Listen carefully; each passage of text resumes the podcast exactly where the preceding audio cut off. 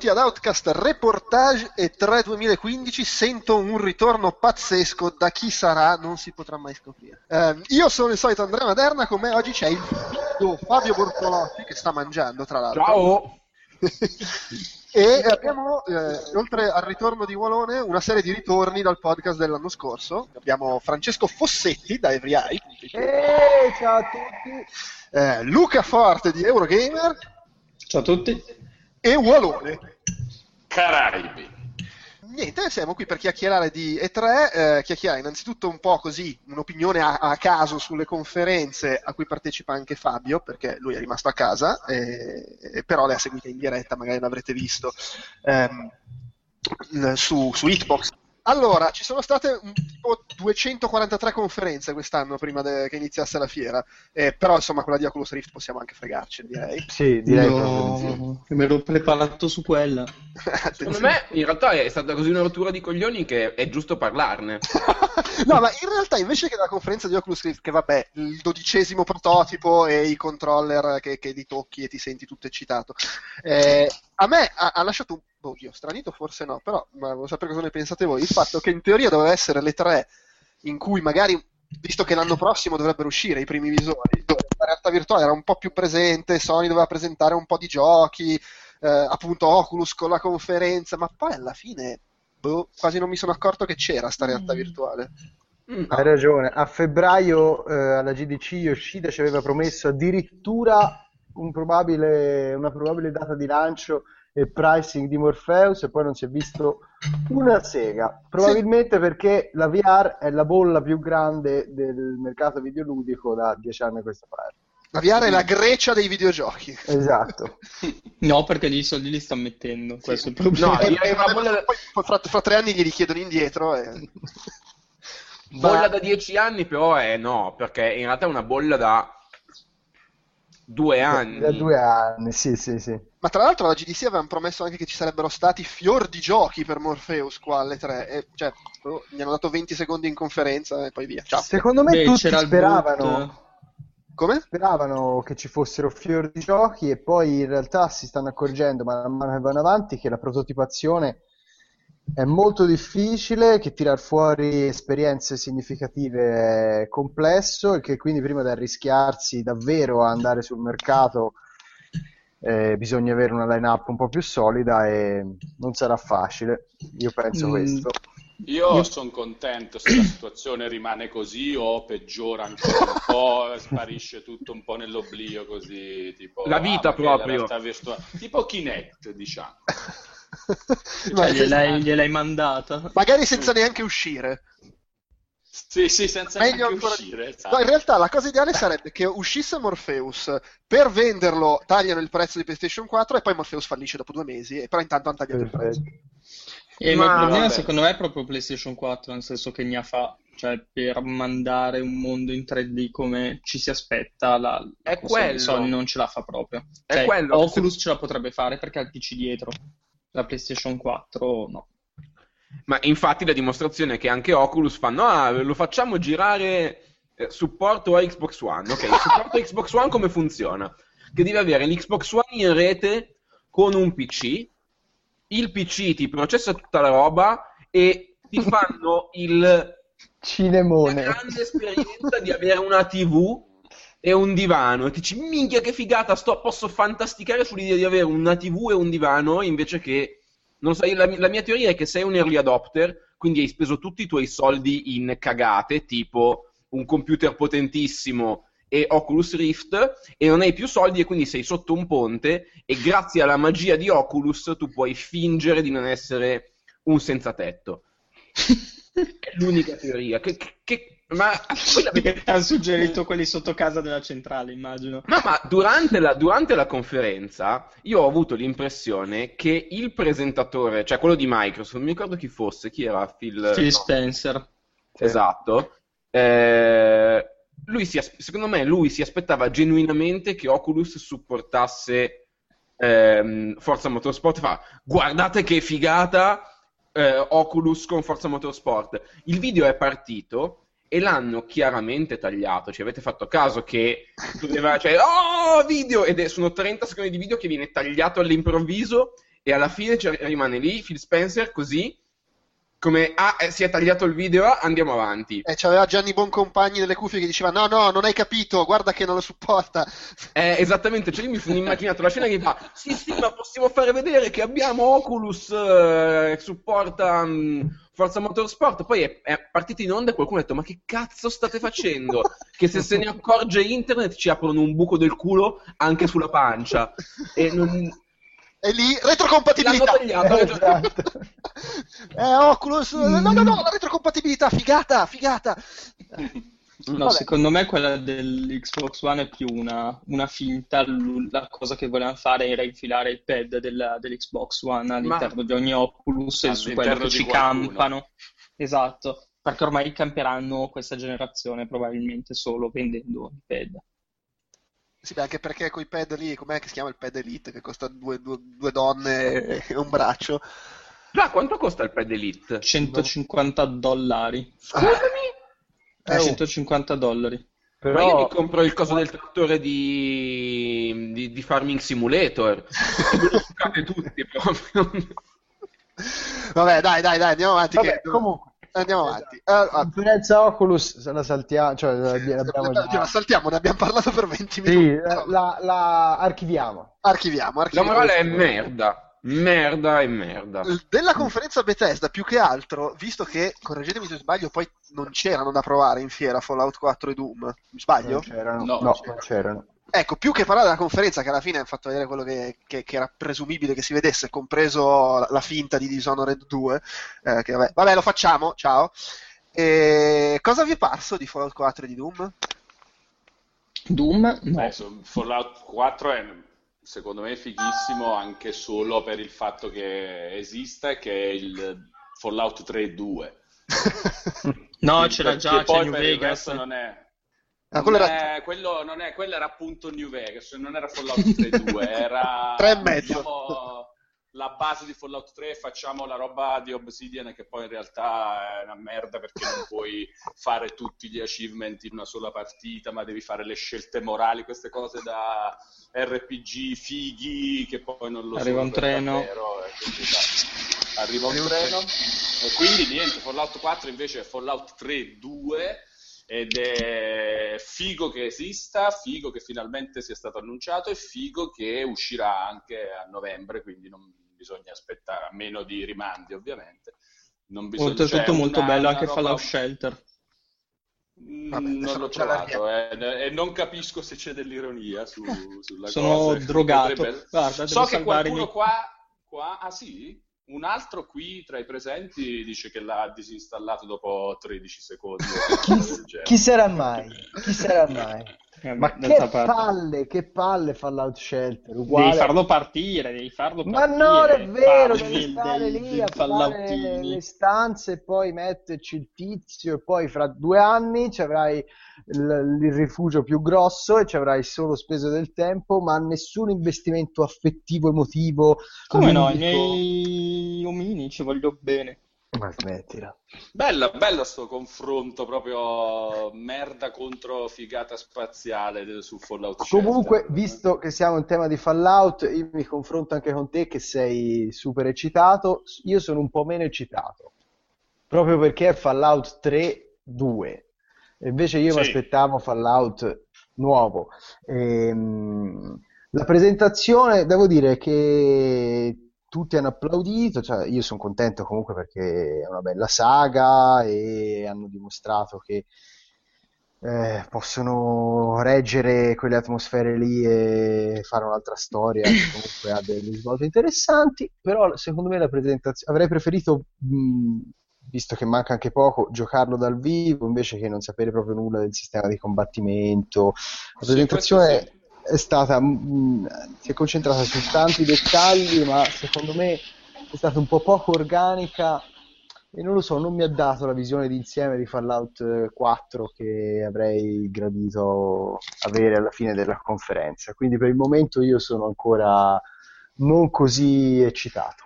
Sì ma alla fine era il reveal cioè per tutto il resto sì. ci sarà sicuramente la Gamescom dove sono pieni di tedeschi PCisti che, che andranno ai matti e si spera di eventi stampa nelle quali presentano tutto. Alla fine anche con Skyrim erano arrivati a pochi mesi dall'uscita facendolo provare, prima si sapevano solamente poche minchiate.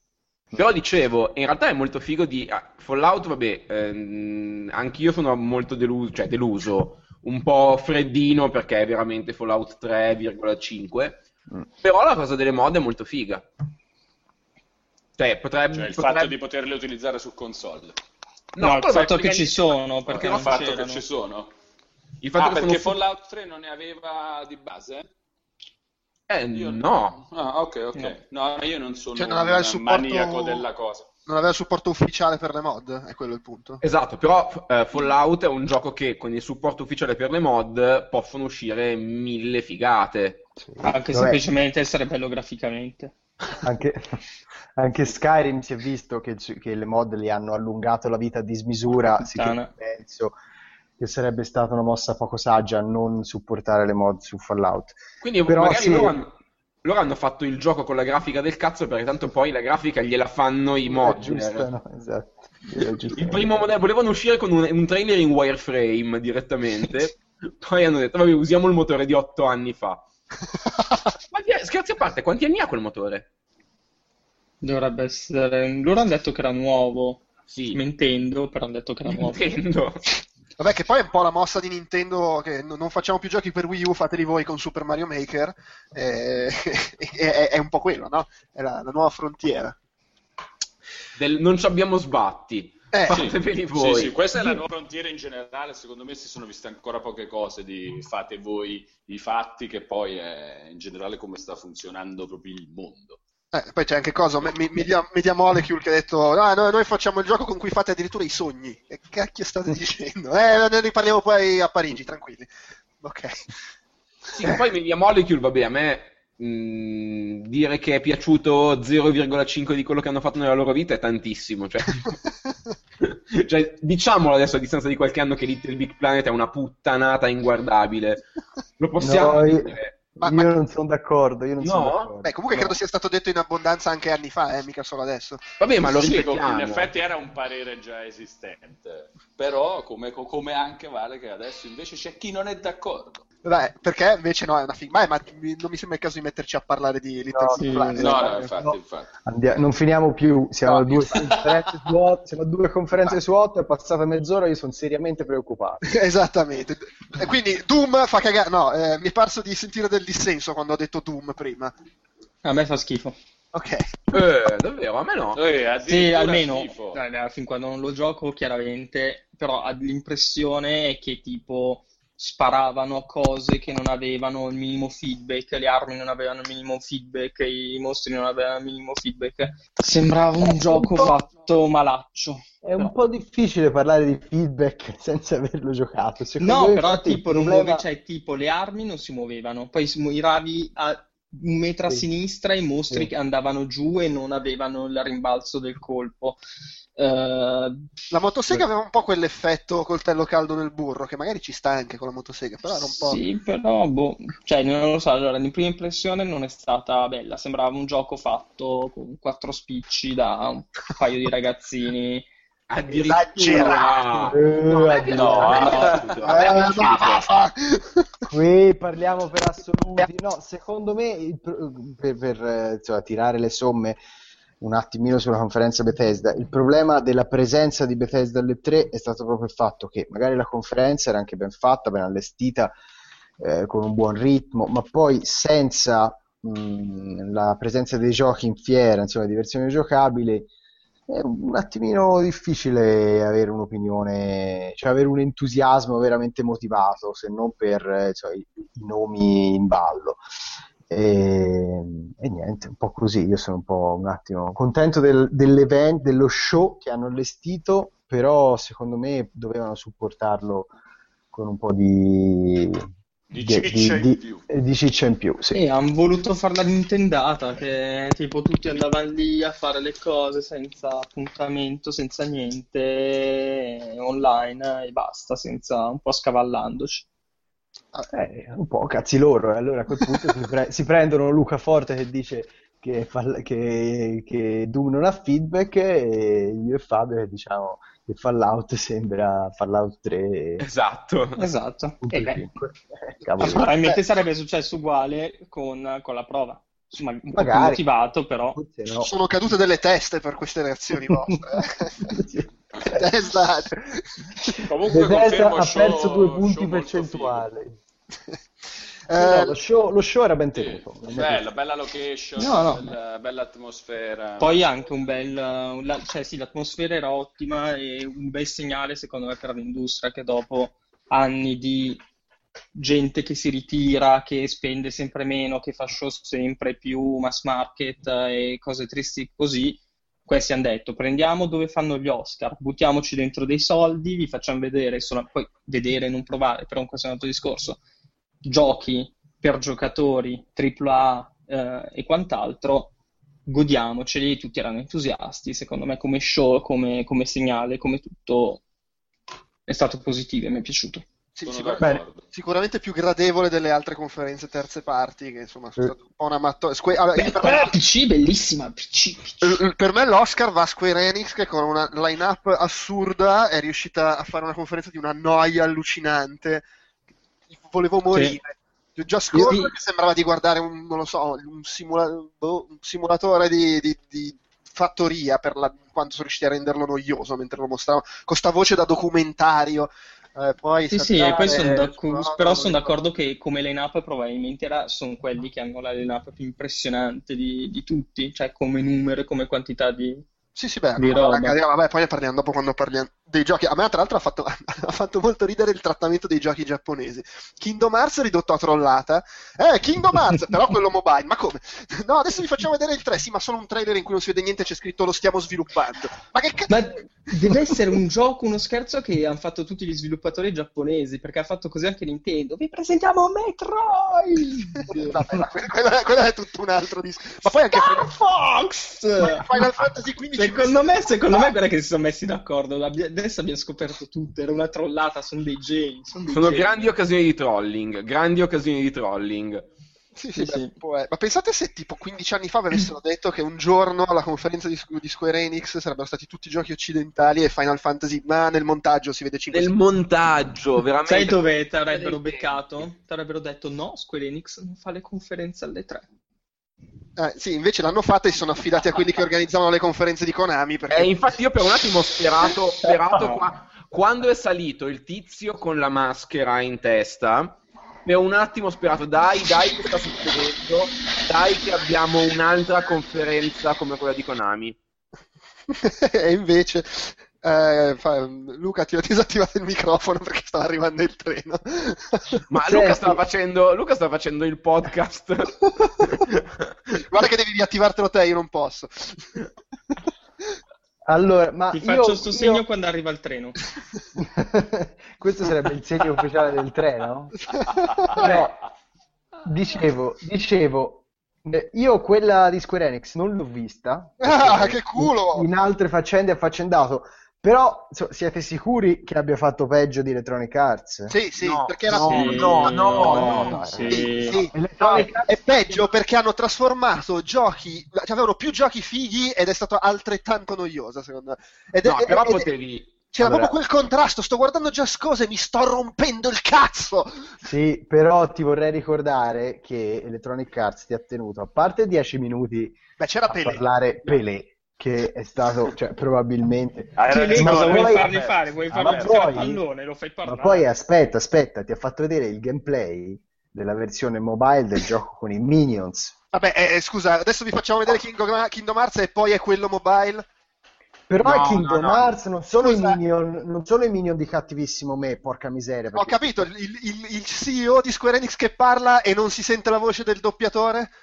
Va bene, mi- 5 mi minuti in fido. giapponese ci sono stati. No, Però io voglio dire una cosa, quella Konami non va sottovalutata perché quella Konami è quella che si ricordano tutti, ha lasciato quei 4-5 momenti di Konami, spettacolo ormai assoluto. la stiamo chiamando Konami quella di Konami, sì, no, no, no, no, no, infatti, ma, no, no, io non sto parlando di quella di Square Enix di quest'anno, sto parlando proprio di quella di Konami di qualche ah, anno fa, ricordo. che appunto è una conferenza cardine per la cultura personale di ogni... Cioè, tu non Sto, puoi sono i momenti a... storici dell'E3 come il, il, granchio di Genji della PS3 e, il, e il tizio che, che, tra l'altro era quello, di, quello della conferenza con era Timmy di South Park che presentava il Rhythm Game. Era... ma quando hanno suonato Rock Evolution. Rock Evolution. Eh, Beh, ragazzi cioè, ragazzi, quella conferenza va vista e rivista perché quello è un pezzo di storia dei videogiochi, cazzo. Ma, allora, adesso, però, però, ci sono stati dei momenti in quella di Square Enix del, del, tipo giapponese che arriva, dice una battuta in giapponese, sta pensando, vabbè, non capisco il giapponese, adesso la traducono e la gente ride, la traducono, silenzio, lui con lo sguardo fisso,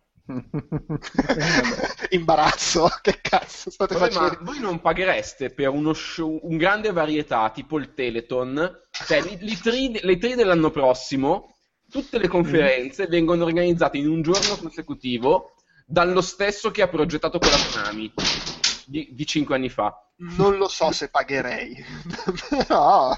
Però se, ci, se, cambi la proposta solo Però aspetta, se... Potrebbe, quella Nintendo possiamo parlarne. Ma dobbiamo proprio parlare di ma, ma Microsoft sì. Sony, le lasciamo, ma le lasciamo, in fondo, le lasciamo in fondo Microsoft, Sony Nintendo e chiudiamo con quella Ubisoft che se no ce ne dimentichiamo. Eh, ah vabbè sì, ma Ubisoft cosa vuoi dire? Sono stati bravi, hanno fatto vedere i giochi. Sono stati bravi, eh, hanno fatto vedere nuovi giochi, nuove IP, eh, un bel ritmo, lei... Aisha, Beh, lei, brava, lei brava. fa ridere. Sì, sì, e ormai poi Trackmania, è... e poi Trackmania. Esatto. No, no, sì, c'avevano tanta roba. Non, non hanno... Trackmania. Oddio, il momento col tipo che canta e balla era un po' l'equivalente di Pelé del, del, della zona sì. Ubisoft. Sì, Vabbè, però, però Pelé aveva quel dettaglio fantastico che il microfono che aveva addosso che era con il, il, parasputi del microfono, era dello stesso colore della sua pelle e sembrava che Pelé avesse questo bubbone orribile, questo, questo giganeo sulla guancia ed era impossibile non vederlo. Vabbè. Vabbè, ehm, eh, sì, allora, le, le, i first party Microsoft, secondo... Allora, dopo la conferenza Sony c'era questa visione di Sony che ha spaccato i culi, ha preso tutti a schiaffi Microsoft uh, merda. In realtà, però, subito dopo la conferenza, beh, oddio, cioè, è successa un po' sta cosa perché c'era l'internet ah, scatenata da, dagli annunci. Però, in realtà, Microsoft, secondo me, ha fatto una buona conferenza. Insomma, ha mostrato un sacco di roba. E in realtà, tra l'altro, a me è sembrato che Sony eh, abbia vinto la guerretta dell'internet con eh, le, tutti gli annuncetti per, per i nerd eh, il, remake, il, il, il, gioco del topone, il, il coso lì, Shenmue, eccetera. Però poi, voglio dire, non è che Uncharted e Horizon siano poi, per quanto fichissimi, siano poi così peggio di Halo 5, Gears of War 4 e Forza 6, no? No, ma secondo me appunto la cosa grossa della conferenza Sony è che è stata annunciando, facendo vedere Uncharted, facendo vedere Horizon, dicendo che hanno rubato Call of Duty ed Assassin's eh, Creed a Microsoft si parla di altre tre cose. E quindi questo fa capire che secondo me hanno cagato quasi fuori dal vaso, tanto hanno esagerato a livello marketing perché poi non si è visto niente. Sì, sì, beh, che poi Però si... comunque che poi si, si parla, cioè, siamo sempre lì. Eh, alla fine, probabilmente sono più importanti queste cose che hai detto: Uncharted e Call of Duty che Shenmue sì, di gran lunga direi. Sì, ma anche perché appunto poi si è visto, ha fatto i primi 2 milioni in uh, eh, 5 minuti, adesso poi. sta salendo piano perché effettivamente la fanbase di Shenmue comunque è sempre lì, un milione okay. al massimo di, eh, di persone me... se non sono morte nel frattempo. Su Shenmue anche, anche, perché gli stretch goal sono un po' tifosi, però vabbè. Ah, no, su Shenmue si è espresso perfettamente Babic, che non è con noi questa sera, ma è sempre presente nel nostro cuore, che ha detto che è contento di Shenmue, e in realtà la penso esattamente allo stesso modo, è contento di Shenmue perché è come un, un fecaloma, come un blocco di merda che ti è rimasto per, per dieci anni ormai a questo punto e finalmente lo butti fuori e sarà bellissimo, nel senso che ti sentirai bene come ti senti, ah, ah, come mi sento leggero, così. Almeno l'abbiamo Come ho fatto finito. a non pensarci. Beh, che poi l- l- il discorso, cioè all'inizio ha preso un sacco di soldi, poi si è fermato, è anche normale, cioè vanno così le campagne Kickstarter, c'è esatto. il botto all'inizio, poi c'è il botto alla fine, nel mezzo, magari c'è un picco ogni tanto quando buttano fuori Beh, qualche aggiornamento. A meno che ti chiami Star Citizen, che tipo sì, fa anche... vagonate anche Ma non su, cioè, su, comunque su Kickstarter non è che abbia fatto più di, di, di, di Shenmue Star Citizen. Cioè, e poi Star Citizen secondo me è la più grande truffa della, del Novecento, anche se siamo nel 2000. A me Star Citizen puzza di, puzza di dildi volanti a... non lo so... Mh, mm, Star Citizen fa molta, fa molta paura anche a me. Sì, sì. Ma cioè, poi, poi sarò un... felice eh, che sia bellissimo, eh, però... Sì, sì, sì, no, il problema è che adesso hanno guadagnato poi... talmente tanto che che arriveranno quei forconi. Arriva la esatto. Grecia con i forconi a... negli uffici di Cristo Ma sì, ma poi c'è, non è che puoi pensare che, guarda, che facciano 2 milioni al giorno per, per un mese. Che, che cazzo è? È, è, è, è, normale, insomma. No, Beh, è costato 70 milioni, quindi li deve fare per forza, se no se Ma fossero co- bastati da subito 2 milioni per fare Shenmue 3 ci avrebbero pensato prima treno, treno, treno. No, vabbè, ma è chiaro, con 2 milioni Shenmue 3 lo fai esattamente come nelle foto che ci sono sulla campagna, ma nel senso che fai un fumetto con quelle foto e, e, e fine, cioè non fai il gioco. Mandi le GIF. Sì, oppure lo fai tutto a quick time event, tanto se li hai inventati Shenmue, per cui ci sta puoi, puoi, puoi, venderli come conservazione dello spirito dell'originale. Esattamente, conserviamo l'elemento in fondo più influente di Shenmue, il quick time event, e facciamo il avrebbe senso, avrebbe senso. Comunque, a me la conferenza Sony non è dispiaciuta, cioè Horizon non è dispiaciuto, mi è sembrata una, una bella proposta nuova, però sono d'accordo che alla fine, esaminata col senno di poi, mh, di, eh, anche lì di ciccia eh, ce n'era poca, soprattutto per il 2015 in cui Microsoft va alla grande. E Microsoft ha anche la possibilità, se davvero a Colonia porta i tre titoli che qui ha, ha, ha confermato di aver escluso, ovvero Crackdown, ehm, Scalebound, Scalebound e... Quantum, e Break. Break ha anche la possibilità di mettere un altro fermino sulla prima parte del 2016. Sì. Eh, anche, anche, perché poi sono tutti e tre, cioè, beh, a parte Quantum Break l'avevamo proprio fatto vedere, ma anche gli altri due sono annunciati già da un po', per cui si spera sì, sì. che siano, se non pronti, insomma, siano abbastanza Quasi. avanti. Sì, sì, sì. Quantum Però... Break io non ci scommetterei, eh. No, eh? non ti buttare, Luca, non ti buttare. Però devo dire che complessivamente mi è sembrato che comunque la conferenza Sony abbia mandato dei messaggi abbastanza importanti, fra cui appunto guarda che, che siamo in una posizione per potervi prendere un paio di esclusive abbastanza grosse, cioè esclusive con le terze parti, eh, di accordi di marketing e DLC in esclusiva temporale, e siamo anche nella posizione di poter eh, parlare a un'ampia fascia di giocatori che non sono, eh, so, che non sono solo le nuove leve, ma insomma anche chi con i videogiochi è cresciuto. Parliamo a un'audience allargata, parliamo a chi si ricorda dell'epoca in cui i videogiochi li facevano i giapponesi. Eh, cioè, è vero, è bravissimo, bravissimo. sì, no, questo mandato... sicuramente, eh, sicuramente cioè, il fatto di poter dire noi eh, facciamo i, la prima mezz'ora di conferenza parlando di nerdate quando di solito queste conferenze sono il, il trionfo di Just Dance. Eh. eh, che però a me è piaciuto perché alla fine l'E3 è ok che è un evento per i buyer e per quelli che devono riempire i cosi di GameStop eh, a dicembre, per carità. Però chi lo segue? Lo seguono i nerdoni e secondo me è più furbo fare mm, un evento, cioè fare una, una conference con la roba per i nerdoni sì, sì, beh, sicuramente. E, com- e, in ogni caso, come dici giustamente, la cosa di Call of Duty non è una cosa da poco. Insomma. Sì, ma infatti, ma secondo me il problema, tra virgolette, è che Sony non ha nemmeno dovuto fare cose, cioè dire abbiamo venduto tot console o quant'altro. È arrivato lì, ha sbattuto tipo sto nerchione sul tavolo, ha detto abbiamo Call of Duty, era quello di Assassin's del, del, del topone. Era il nerchione esatto. delle cose di Last Guardian.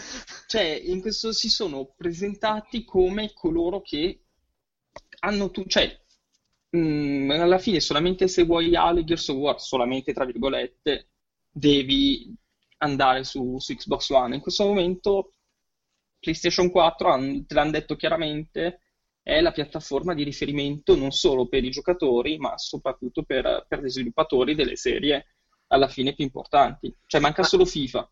Sì, ma infatti è quello che a me ha lasciato un po' di merda di Microsoft.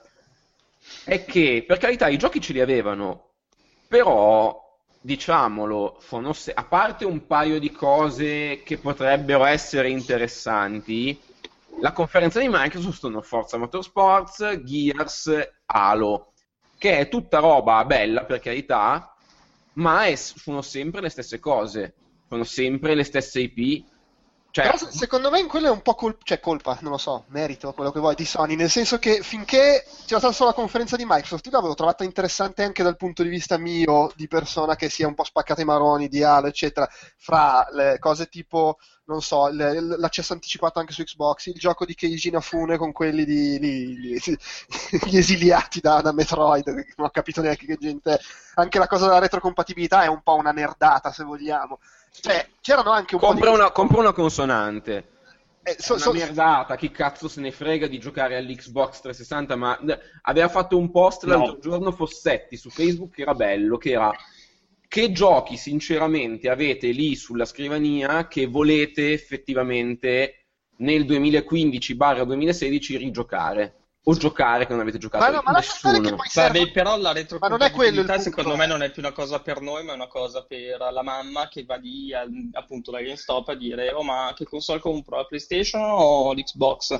Quelli di GameSpot, eh, GameStop, buonanotte, gli dicono "Ma suo figlio che console aveva?" La 360. Allora compra ma, ma la One perché li puoi riusare. Quello sicuramente, secondo me un, un, un, peso può avercelo. Io ne facevo proprio solo una questione di, di chiacchiera, di buzz su internet. E alla fine anche quella era una cosa di cui si era parlato, solo che poi Sony appunto ha aperto la conferenza con i tre ceffoni che invadono eh, la, la rete e lì basta, cioè è svanito tutto. Sì. Eh, no, beh, è abbastanza anche secondo me un po' questo il, il riassunto dello, dello, scontro tra Sony e Microsoft. Secondo me c'è molta più concretezza da parte di Microsoft, almeno per i prossimi mesi, e in generale, come dicevi tu, anche nelle robe nerd tipo retrocompatibilità e e altre cose. Poi al di là a, me la cosa... ho fatto vedere anche la nuova interfaccia. Che... L'accesso anticipato esatto, magari interessa a quattro persone. L'accesso anticipato, sì. sì. Sì, anche sì, esatto. Cioè cose più... Un, un minimo più studiate se vogliamo, ma secondo me anche frutto di una conseguenza del fatto che loro si trovano a inseguire in questo momento. Beh, Quindi, certo provano a, a, dire guardate che stiamo facendo cose, anche cose proprio concrete, vere, eccetera, mentre Sony ha fatto la conferenza di chi siamo quelli più fighi che stanno vendendo il doppio delle console degli altri e quindi figuratevi se non vi facciamo vedere cose fighe, che volete? Shenmue, Shenmue, Final Fantasy la voglia! Ma infatti mancava solamente Half-Life 3 e poi sì, è stato fantastico. Adesso facciamo salire sul palco Gabe Newell e là, oh! Minchia, lì scoppiava, lì scoppiava il mondo, ma voi un, un, un secondo di divagazione. Ci pensate a quando succederà veramente l'annuncio di Half-Life 3? Perché eh... dovrà succedere a un certo punto. Certo, lo fa Sony a Colonia. Esatto. Eh. Attenzione, a Colonia, dove non fa la Così, dove non fa la con no, spregio. No, senza neanche annunciarlo, c'è in fiera da provare allo stand Sony. Esatto, cioè, lo, dicono, così. Sì, se volete è giocabile tutto, è giocabile. Eh, certo. esce proprio... per PS4 e più avanti per no. PC. Cioè c'è Game no, no, no, no, esce... con dentro una PlayStation 4 e tu no, puoi no, giocare. No, no, avete sbagliato tutto, esce per PlayStation Vita. è possibilissimo. Così è, lo puoi giocare con il Move e te la butta lì. Eh, co- comunque Microsoft è passata da always online, solo digitale, non rompete coglioni, avete finito? Ah no, tranquilli, potete anche mettere i dischi del 360. 60, sì, sì che poi in realtà... Sì, poi devi comunque scaricare dal... Vabbè, dai. anche quando metti... Vabbè, pa- basta. No, Ciao. no, dillo, dillo, dillo, dillo. Dicevo che in realtà quando metti il disco devi scaricare la versione digitale sì, e, sì, sì. e questo, cioè la retrocompatibilità quindi è, è, una sorta di non lo so, che penso DRM. Di, sì, a parte DRM, ma per attivarla devono lavorare sul codice del no. gioco, una sorta sì, di retro Scusa un attimo, sì, lo, lo fa, lo fa per, attiv- per attivarla devono aumentare il numero di giochi, cioè sono 18, la percentuale, cioè la possib- possibilità che tu abbia uno dei giochi compresi nella loro retrocompatibilità è veramente bassa. Cioè, io di quella lista ho avuto per culo Mass Effect, tanto per provarla, e ho detto, boh, perché ma tutti infatti, gli altri non ce li avevo. Ma infatti, cioè, ma infatti sembra, è una fuffa. È fuffa. Mi sembra un po' fuffa. Io l'idea che ho avuto è quella che eh, loro abbiano voluto usare la retrocompatibilità per proporre ai giocatori dei pacchetti più convenienti su Xbox One rispetto a, tipo a, la roba di Fallout 4, 4 che cioè, Fallout, Fallout 4 esatto eh, Rainbow C- The Division eh, che ti regala eh, Vegas 1 e 2 Rainbow Six Vegas 1 e 2 mm. e, e che vogliono dire ai giocatori guarda è meglio se te li compri su Xbox One. Secondo me questa roba ce l'hanno sempre avuta e addirittura anche Kinect, quando lo volevano proporre, lo stavano usando come bet- cioè per le, per le versioni multipiattaforma better on eh, Xbox, One, eh, Xbox 360 con Kinect. Beh, hanno fatto bene allora perché la, la, la, la politica ha pagato, eh. sono stati veramente sagaci, bravi, bravi. Beh, loro sono fantastici, hanno, hanno annunciato una piattaforma per i videogiochi e il, è stato un grande successo in tutto quello che non sono i videogiochi, cioè Kinect ha rivoluzionato il mondo del, dei prototipi, dell'elettronica DIY eh, usato in progetti universitari, gli hanno fatto fare di tutto tranne che i videogiochi ed è bellissima questa cosa. Cioè, è come, è come se Sony annunciasse Morpheus e la gente lo usasse sugli aerei per non avere, per non avere la luce negli occhi mentre dorme. Ma tra l'altro, questo Microsoft, la realtà virtuale. Tra l'altro, per due generazioni hanno spiegato a Sony come si faceva l'online, e poi Sony, ah, ok, grazie, e, e anche sì, lì, sì. ciao. Eh, vabbè. Vabbè. Eh, vabbè. Nintendo merda, andiamo avanti. Nintendo eh, merda. c'è, c'è qualcosa, non lo so, boh, Nintendo c'è qualcosa... C'è solo da dire che Mario Maker è la bellezza totale e, e che per sì, quanto è una furbata, mi... però. Eh, no, no, non è una furbata, no, questo qua secondo me va, deve no, finire dai, questo carina, discorso. No, ok, però, cioè, nel senso... In che senso una furbata? Esprimiti. Uh, cioè, è abbastanza semplice proporti con, uh, cioè appunto dando in mano a, ai giocatori, ai fan, gli strumenti per fare un livello di Super Mario senza doverne fare tu un altro di livello abituale. No, cioè, secondo me... Che... Secondo me il problema è un altro, cioè questo problema che dici tu è eh, ce l'hanno tutti i titoli che puntano sullo user generated content. Il problema vero è eh, per una saga che è il simbolo del level design artigianale, cambiare, cioè sì. mh, andare esattamente all'opposto forse non è un, un, bel messaggio, soprattutto per i fan di lungo corso. Sì, cioè nel senso, secondo me, piuttosto che fare un new Super Mario Bros. di fa livelli design, migliori. Esatto, cioè la cosa è quella, cioè piuttosto che fare dei platform 2D ancora mediocri, hanno detto fateveli voi così allora aspetta un secondo. Platform mediocri quelli hai giocato esattamente cioè, no mediocri rispetto ai classici a Super Mario World ok mediocri rispetto ai capolavori più grandi della storia esatto, dei videogiochi. sì cioè nel senso non per sì si va per estremi come si diceva prima. Eh, non essendo più in grado di replicare quella grandiosità provano a gettare la, almeno sembra un provare a gettare la spugna e dare agli utenti il... Ma io in realtà mi aspetto che la, l'ultima cosa che annunceranno di Mario Maker, ma magari anche a 30 minuti dall'uscita sugli scaffali, è che dentro installati o, o anche non, sono, non, non installati, ma che ne fanno uscire 5 a settimana loro, faranno dei livelli loro e non dovendo fare... Scusa, non è già così? Perché in effetti non ci ho fatto caso. Non hanno mai parlato del fatto che in Mario Maker ci saranno 50 livelli fatti da loro? Se l'hanno fatto io me lo sono perso. No, io lo so. No, magari dico semplicemente vediamo la base tipo del livello mondo 1-3 di Super Mario X e tipo ti danno già il layout da... No, secondo me invece fanno dei livelli loro e con il fatto che eh, non dovrà essere un gioco di senso compiuto, ma dovranno essere dei livelli fighi, faranno, eh, tireranno carbone nella camera del, dell'LSD di Nintendo, che è dove fanno WarioWare per intenderci, e ehm, faranno dei livelli assolutamente matti, tipo, tipo i livelli mh, che si sono visti durante la Treehouse League, i campionati di Nintendo che hanno fatto, yeah. erano dei livelli matti e molto belli, cioè erano i livelli mh, fatti sul, sullo stile platform impossibile che piace molto a internet, ma fatti non da un cazzone giapponese, ma da un cazzone giapponese pagato un sacco di soldi. Non lo so, io mi ricordo che tipo all'inizio facevano vedere che appunto potevi modificare i livelli classici mettendo i vari Mario delle varie epoche. Era una delle non cose... era parte della demo e basta, sai?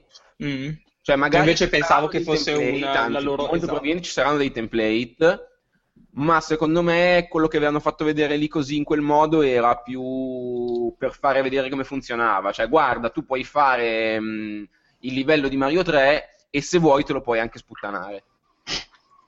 E invece pensavo fosse una appunto Secondo la, la me feature no. del... Vabbè, oh, scop- scopriremo quando esce. Ma tra l'altro poi l'hanno L'hanno specificato come si condividono i livelli? C'è un piccino viaggiatore nella scatola o si possono eh, bravo, bellissima domanda, grazie Giuseppe. Allora, conoscendo Nintendo è possibile eh, che per che condividere i livelli schede perforate da mandare con corriere espresso non codice binario sul forum o sulla rivista con... ufficiale che rinasce. E ci mettono la chat vocale. Qui, qui no. sì. Ti mettono la chat vocale devi raccontare, cioè tu per condividere i livelli li devi raccontare. Allora guarda, metti, metti lì, no, un po' più a destra, metti un, metti un blocco così. In alternativa puoi disegnarli sul... Con i timbri. No, puoi disegnarli sul foglio e mostrarli alla persona. Venderanno gli amiibo con sotto la base un timbro che poi puoi fare uno screenshot e mandarlo e dire to, copialo.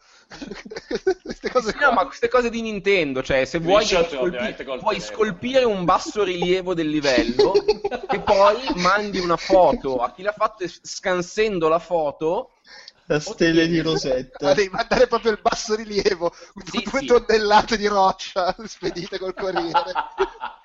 Oppure lo devi costruire Ovviamente di roccia, perché il legno non lo legge, cioè deve eh, essere no, comunque no, qualcosa di, di, possibilmente nocivo, tipo di amianto. Sì. Eh no, perché loro cioè, vendono nei, da GameStop proprio la roccia con dentro il sensore che poi te lo legge il gamepad. La roccia NFC. esatto. Che per come stanno vendendo gli amiibo cioè, il, ah, l'amiibo, di, l'amiibo di Geodude, che in realtà è un sasso appoggiato sopra una base NFC, potrebbe essere una realtà. È già esaurito.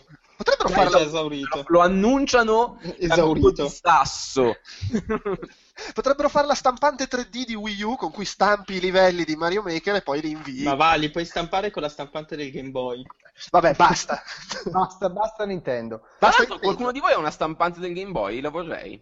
Devo recuperarne uno. No, mi pare di no. Se uno di quelli all'ascolto... Solo, solo se poi la suoni.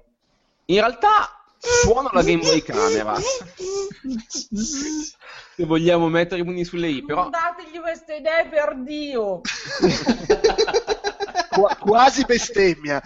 Sì, sì, sì, bestemmia... Mm, No, per favore. Oh, ok. okay. No, no, niente stampante del Game Boy. Va bene, abbiamo concluso con le conferenze. Se vuoi dedicarti ai tuoi doveri coniugali, puoi andare, Fabio. Ma sì, in realtà. Mm, no, e... Ha detto di no la tua signora, sappi. no, no, ma una voglia di parlarti. Vabbè, si stava godendo la serata. E ci... Beh, saluto tutti e fate un buon podcast. Non ascolterò il resto in seguito, ma è bello poterlo fare. Ciao Fabio. Ciao, Ciao Fabio. Caraibi.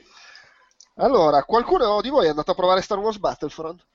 Io no. sono andato a provare Star Wars Battlefront, probabilmente l'unico qui in mezzo che non gliene frega niente di, di Star Wars, eh, no? del, il gioco è figo.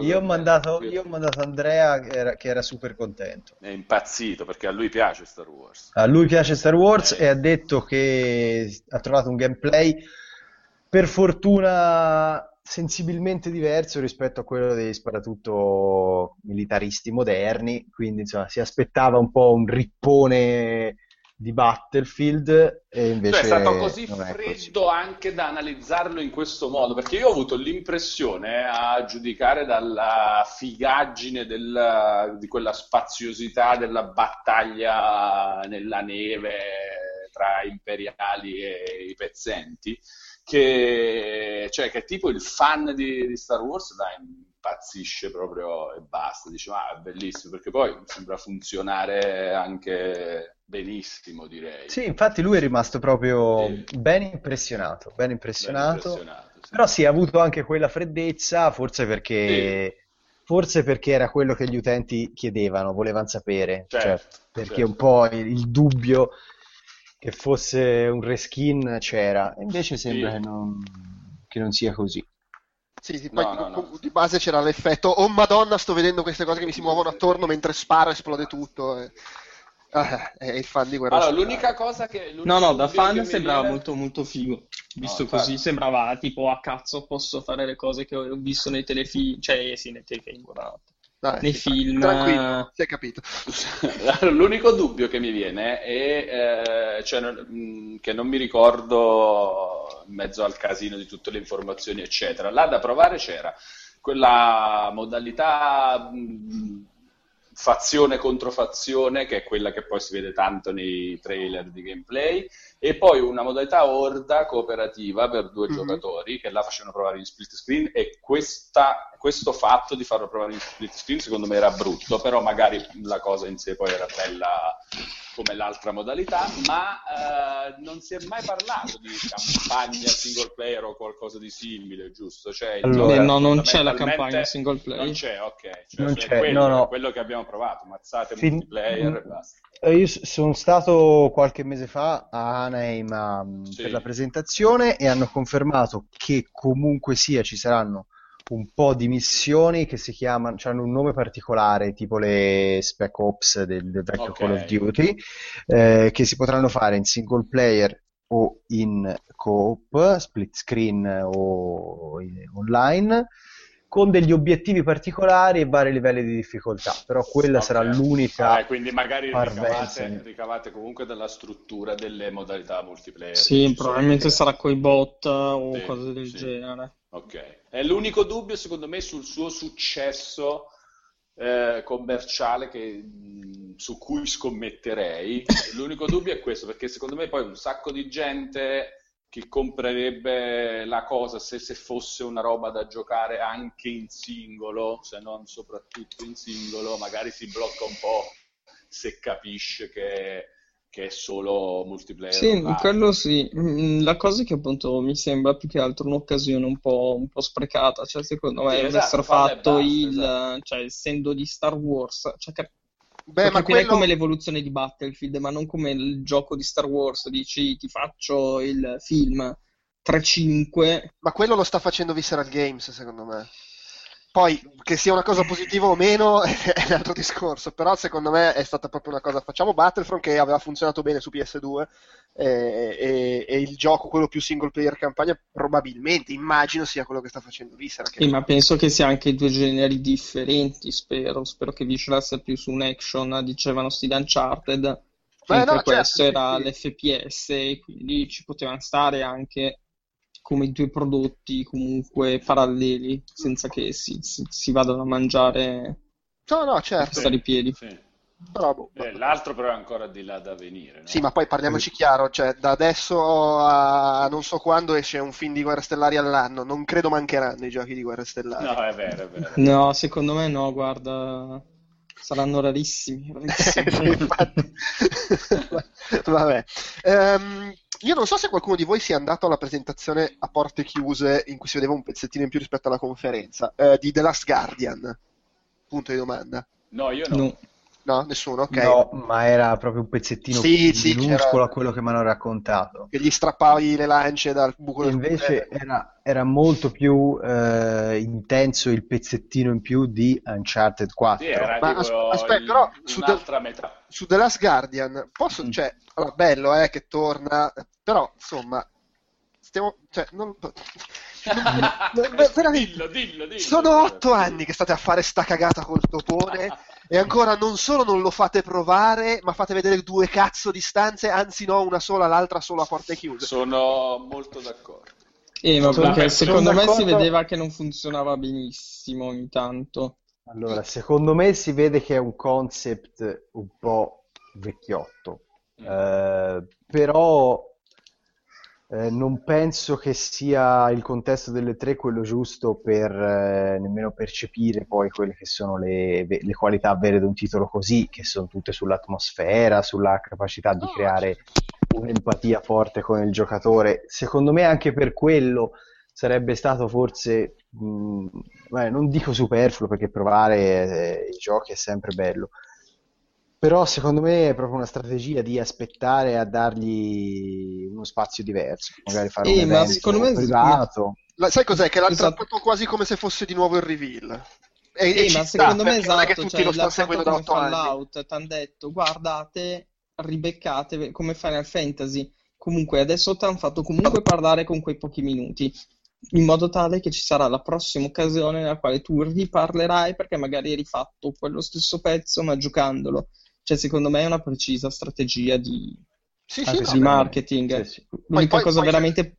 C'è Scusa, tutto il vai. tempo per farlo vedere meglio, perché tanto non è che esca. Esatto, cioè, secondo me è proprio questo, cioè, nel senso, t'han fatto- te fatto Ecco. rivedere in- perché tanto in modo tale che tu ne riparlerai più avanti. Sì, e poi Vogliamo comunque dire- veramente, scusa, veramente il Beh. discorso del reveal, cioè, nel senso che Sì, non, sì, non sì, è sì, che sì. tutti sono otto anni che stanno dietro a sto gioco, un po' di, oh, esiste sto gioco, rispieghiamo un attimo qual è l'idea, tu, il topone, vi volete bene, gli fai fare le cose. Esatto, ma secondo me la stessa, cioè, funziona, cioè, quello, Shenmue e Final Fantasy hanno fatto esattamente tutti e tre la stessa cosa, più o meno. Sì, Pochi eh, momenti di, di gioco in modo tale che partisse la scintilla e poi si riprendesse il discorso da, da lì.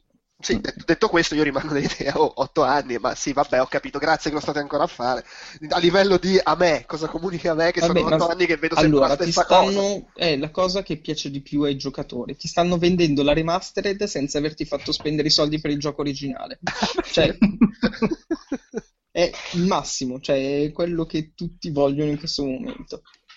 Allora, io comunque su The Last Guardian chiuderei con una mh, prospettiva un po' inquietante, perché alla fine di questa presentazione a porte chiuse, eh, Fumito Ueda ha detto speriamo di poterlo pubblicare nel 2016, con una scelta verbale secondo me un po' spericolata e un po' pericolosa. Sì, che è un po', è un po' ai livelli di Kingdom Hearts 3 now developing, eh? Come now? È prima cosa, scusa. Sono, sono due anni che ci fate vedere i trailer. Beh, ma invece la cosa di, di Final Fantasy VII che il director, che adesso non mi ricordo chi è, ha scoperto dopo il reveal del gioco, che era il director del gioco. che cosa stava facendo, scusa? No, Ah, perché poi- Lui era convinto di stare facendo la conversione per PC che avevano annunciato mesi fa. Invece, Eh, no, guarda che è il remake. Vabbè, comunque stavate iniziando a parlare di Uncharted 4, fatelo. Uncharted 4, presentazione a porte chiuse, clamore, cioè proprio una roba da battere la testa negli, negli angoli. Eh, io quando l'ho visto in conferenza ho detto sì, vabbè, è Uncharted, si vede che è più aperto, impressionante a livello tecnico, non mi sembra eh, da strapparsi i capelli la scena che hanno selezionato, Sì, perché anche, all'inizio- anche perché si vede che è più aperto, però poi è un attimo che se vai a destra invece che a sinistra, no, no, no, devi andare di là, o, Esatto, o se torni esatto. indietro, no, no, no, no, no, muori. E quindi, insomma. Devo dire che dopo c- c- c'era una sequenza inedita che probabilmente quando gli ascoltatori ascolteranno questo podcast non sarà più inedita perché il primo luglio la fanno vedere. La sequenza era sempre linearissima, inquadrata perché era la prosecuzione dell'inseguimento, però aveva una costruzione della scena, una regia che, ecco, è, è l'equivalente di Mad Max per i film d'azione, eh, la qualità della costruzione della scena, del ritmo, della, insomma, eh, di quell'inseguimento lì è per Uncharted, cioè per gli action game esattamente le- quello che è stato Mad Max per, per gli action movie. Quindi io sono rimasto proprio a bocca aperta, di stucco e è Ma scusa, cambiata. ma ne fai una questione di la roba che stai vedendo o proprio come gioco? Ne faccio una questione di, eh, no, no, de- proprio di, mh, di meccaniche, di, di, di di interazione. meccaniche, di quello che vedi, di quanta roba vedi, di quanto loro riescono a mettere, cioè a non fermarsi mai con dei ritmi che non ti aspetti perché rilanciano sempre di più, sempre di più, sempre di più, sia a livello registico e appunto di messa in scena complessiva. Malone? No, sono assolutamente d'accordo e secondo me è un mix di due cose, cioè l'insieme di tanti fattori, ciascuno figo, cioè il gioco è tecnicamente figo, ha una fotografia molto figa, ha delle animazioni facciali e animazioni in generale, ma quelle facciali sono sconvolgenti, tutto molto figo. Eh, la regia fighissima e secondo me la cosa più figa è che c'è una direzione proprio cioè, generale, oppure sì, la, se vogliamo definirla regia, cioè che mette tutte queste fi- cose fighe insieme in una 15 minuti che alla fine abbiamo visto, che erano i 6 o 7 de- di quelli che sono visti alla conferenza, più gli altri 6 o 7 inediti, che è veramente una cosa che è fighissima. Poi là nella, nella, stanzetta era tipo divano e il televisore a un metro, che bene o male come gioco a casa, e ti dava più quella sensazione di eh, che un po' insomma non c'è nei, nei grossi traileroni eh, preparati per le conferenze, perché secondo me poi quelli eh, un po' tutta la questione downgrade, eccetera, là sono anche un minimo ritoccati. Tanto è vero che eh, non so se Francesco è d'accordo, secondo me uh, avendo il televisore da vicino notavi un po' di scalettature sui contorni di personaggi e oggetti che, che nell'altro video non, lo, non, si vedono. Quindi secondo me, e che però ti davano la sensazione di stare davanti a una cosa vera e sì. spaziale dal, dal, punto di vista visivo, di impatto sì. generale. Sì, sono d'accordo, sono d'accordo, bellissimo. Sì, l'unico dubbio è appunto che il, quello che ci sarà da fare probabilmente non, sarà, non sarà, molto diverso da quello dei primi tre Uncharted. Cioè. Sì, anche se in realtà la presentazione della vecchia, la PlayStation Experience, aveva fatto vedere qualcosa di nuovo, almeno sul fronte dell'alternanza fra sparatori e sequenze stealth che erano molto inquadrate ah, sì, nel sì, 2 e nel 3 e lì invece insomma c'era un po' più di dinamismo, ambiente un po' più, più aperto. Eh, vediamo un po', vediamo un po'. Certo, non era la presentazione del, di Los Angeles quella opportuna per poi mettersi a discutere del gameplay e del suo conservatorismo, delle innovazioni. Luca Francesco, qualcuno di voi due è andato a vedere barra provare qualcosa in Nintendo? Eh, io ho provato eh, Star Fox. Ok.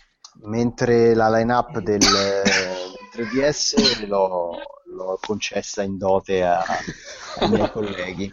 Ok, quindi direi che parleremo di, solo di Star Fox. Io ci tengo così a sottolineare Ma... che in scaletta avevo segnato, in questo, avevo segnato questa, questa sequenza.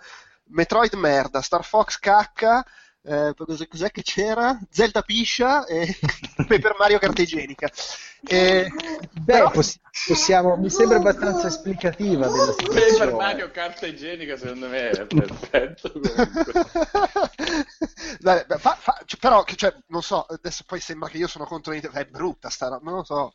No, no, Star Fox è, è brutto, ragazzi. È brutto da vedere e secondo me è anche brutto da giocare, poco immediato hanno fatto questa cosa di voler sfruttare necessariamente il, la duplicità fra lo schermo del televisore e quello del gamepad che non è mai stata immediatissima la, la, eh no. eh, l'urgenza di tenere d'occhio due schermi. Quando il gioco che l'ha usata meglio, secondo me, è stato Zombie U proprio perché aveva una, cioè, quando tu distoglievi gli occhi dal, dallo schermo principale della televisione e, guard- e, guardavi il gamepad, ti dovevi sentire un po' a disagio perché dovevi, era come se mimasse l'azione di frugare nello zaino e quindi perdevi la cognizione spaziale di quello che avevi intorno. No, è chiaro, cioè funziona o in quel caso lì o nel esatto. caso in cui non è un problema di stare esatto, esatto. E qui invece questi, loro hanno quest'idea di metterti la visuale in prima persona sul gamepad tra l'altro costringendoti a fare dei movimenti da stronzo in mezzo alla stanza, eh, perché controlli tutto con il giroscopio.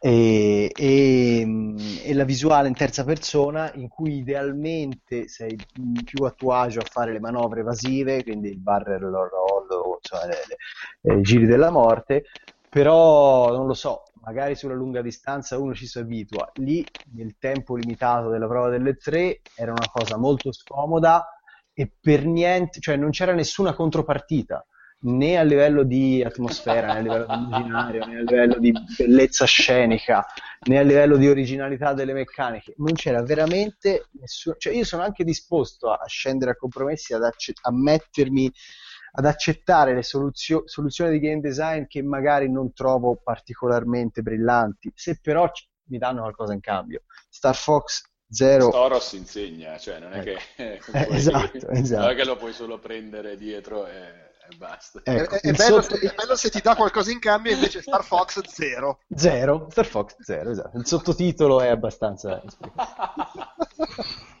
Secondo me è anche abbastanza clamoroso il filmato che è uscito fuori dopo pochi giorni che confrontavano il gioco per Wii U con la versione 3DS e per lunghi tratti la versione 3DS sembrava molto molto più bella del gioco per Wii U. No, ma se, sembra, sembra, una battuta, ma la, il giorno dopo la, la, conferenza, mi sembra, c'era eh, lì a, a, Los Angeles, stavano guardando un video su YouTube e dicevo, boh, qua la grafica mi sembra un pochino meglio che nella conferenza, però insomma, guarda, la fa cagare, dai, cos'è sta roba? E poi mi hanno svelato che stavo guardando quello per GameCube. No, è stato fantastico quel momento. Sì, no, no, quello per Nintendo 64 perché, perché per GameCube non è uscito, se non sbaglio, Star Fox uh, con le con le navi.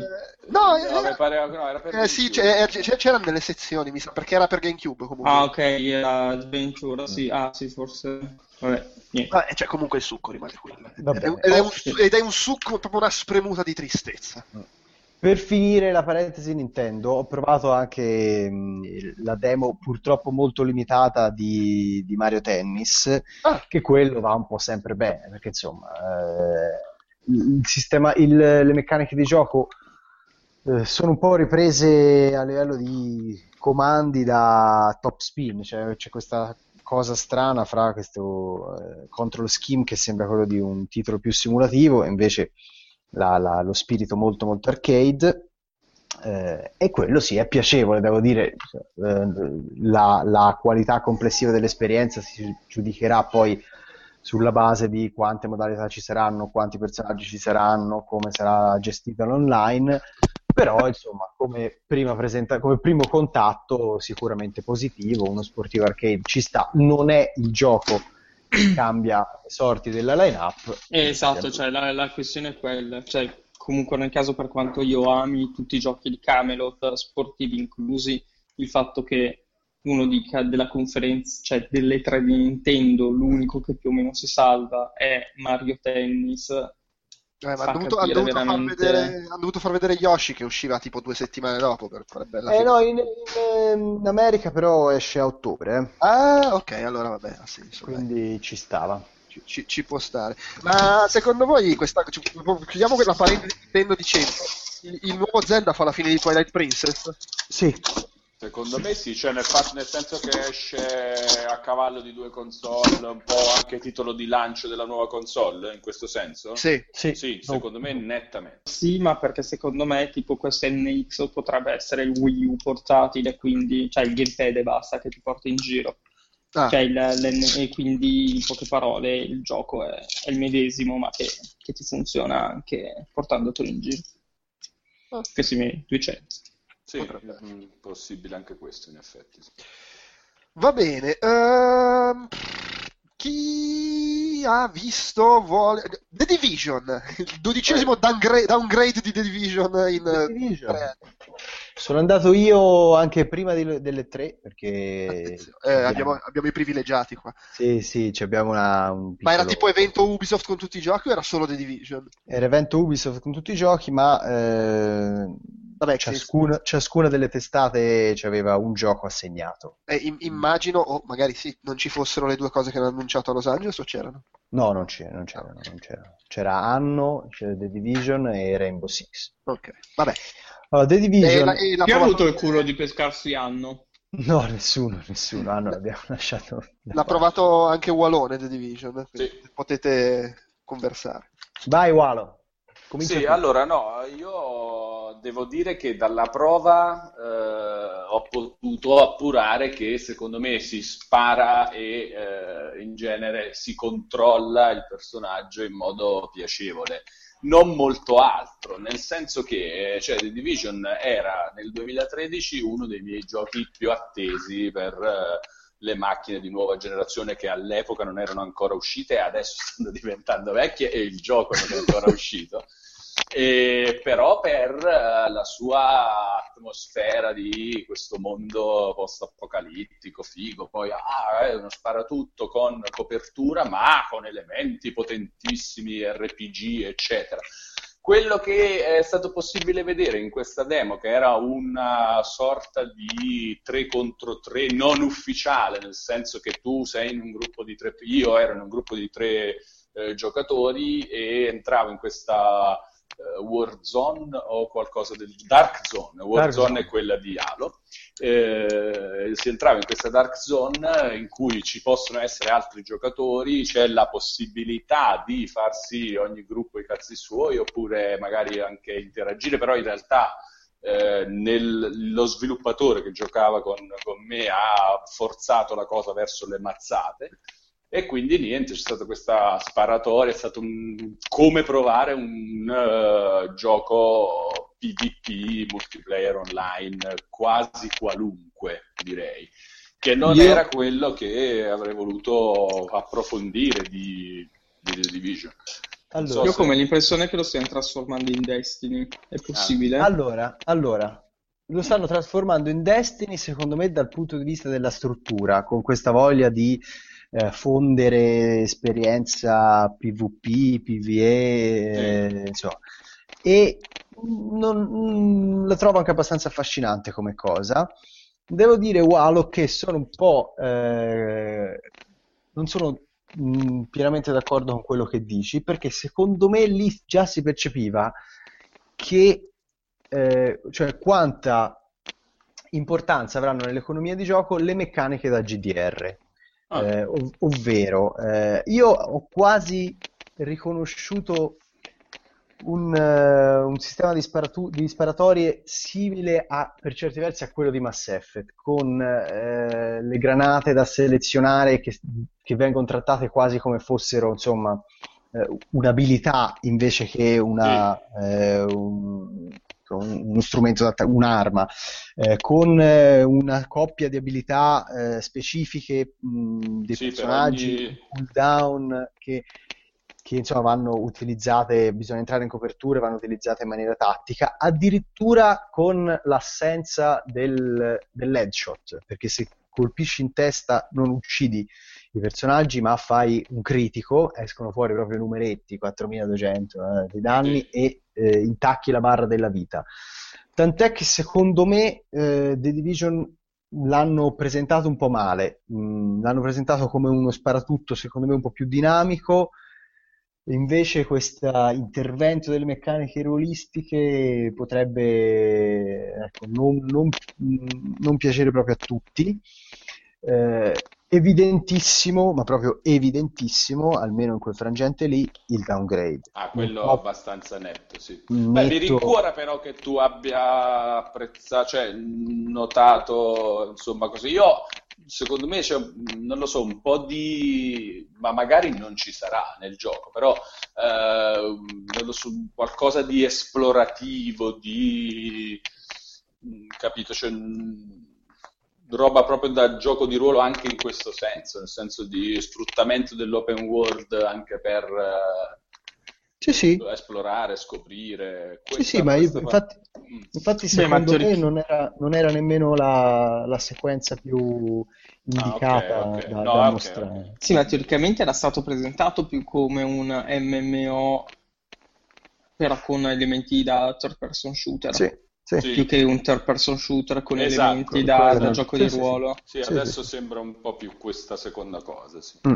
Comunque, e downgrade grafico, sì, sì. Downgrade grafico, ma non solo per la qualità delle texture, dei modelli, delle animazioni. Proprio ci sono cose che nella versione che avevamo fatto vedere, che probabilmente sarà quella PC, non c'erano. Cioè, ci sono, eh, alcuni dei momenti più eh, spaccamascella, chiamiamoli così, della vecchia versione era quando so, c'era una macchina ferma e sotto i colpi de, de, del fucile le gomme si sgonfiavano e la macchina scendeva, oppure quando il personaggio entrava in copertura e spingeva con la mano lo sportello dell'auto per chiuderlo mentre appunto si faceva strada lungo la fiancata dell'auto. Questa roba qui, questa interazione con l'ambiente di gioco, che poi era quello che contribuiva molto all'effetto meraviglia, non, non, non, si è visto nulla in quella demo lì, tant'è che eh, io sono un po' preoccupato delle strategie di comunicazione di Ubisoft, perché insomma, con Watch Dogs sappiamo che cosa è successo, con l'ultimo Assassin's Creed sappiamo che cosa è successo, se i giocatori console si aspettano un The Division uguale a quello che si è visto qualche tempo fa, mh, succederà nuovamente un po' di casino. Vabbè, quindi è giusto parlarne da prima, in effetti, perché magari passerà ancora un po' di tempo prima dell'uscita per far capire meglio a esatto. tutti l'impressione che il gioco sia... Sì, beh, rispetto, rispetto a Watch Dogs l'hanno, l'hanno, anticipato l, il momento del... Eh, sì, no, la grafica ecco, è un po' meno... Ecco, eh, c'è da dire che appunto gli sfigati hanno eh, le origini in quel periodo in cui Ubi pompava tutto a, a manetta e si è mm. portato non, adesso non, che non diamo per scontato che si sia concluso quel periodo, però. Eh. Oh, almeno mi Ma... sembra che abbiamo fatto meno proclami clamorosi. Con, eh, con Wildlands mi sembra si siano comportati un po' meglio. Eh? Però boh, io vorrei vederli un po' i PC su cui girava, eh. Mm, sì, forse sì. Beh, tra l'altro, già che l'hai citato, vogliamo parlare di Wildlands. Di Ghost Vai. Recon Wildlands. L'hai visto tu, Andre? Sì, beh, sento, visto che sei entrato anche te, non mentire. Sì, sì, sì, sì sono entrato anch'io, sono entrato anch'io. Però sì, è il ritorno dei Ghost Recon e che alla fine, forse nella presentazione alla conferenza è stato mm, spiegato un pochino meno bene rispetto a poi alla presentazione a porte chiuse come era strutturato. È, è stata poi pubblicata un video di, della demo ancora o no? Mi sembra di no. Ok, che nella I demo... tipi che facevano la, de- la, presentazione a porte chiuse, scusate, erano odiosi per come recitavano yeah, dal teatrino di, di periferia. Beh, parlavano come un, in un film del, dello stallone attuale. Sì, ma infatti prima, andare, prima di uscire io gli ho chiesto, mi fai sentire anche un pezzo della tua voce vera? O... Erano super impostati, facevano, sì. parlavano tutti così.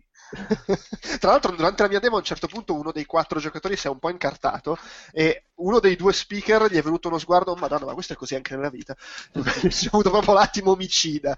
Però, vabbè. Comunque, una, in pratica c'erano quattro persone che giocavano in, in cooperativa e una cosa, cioè, era chiaramente incentrata la presentazione sul farti vedere che il gioco è stra open world, diceva tipo che è il, il gioco militare con uh, il territorio open world più grande della storia dell'universo, non so se sia poi effettivamente vero.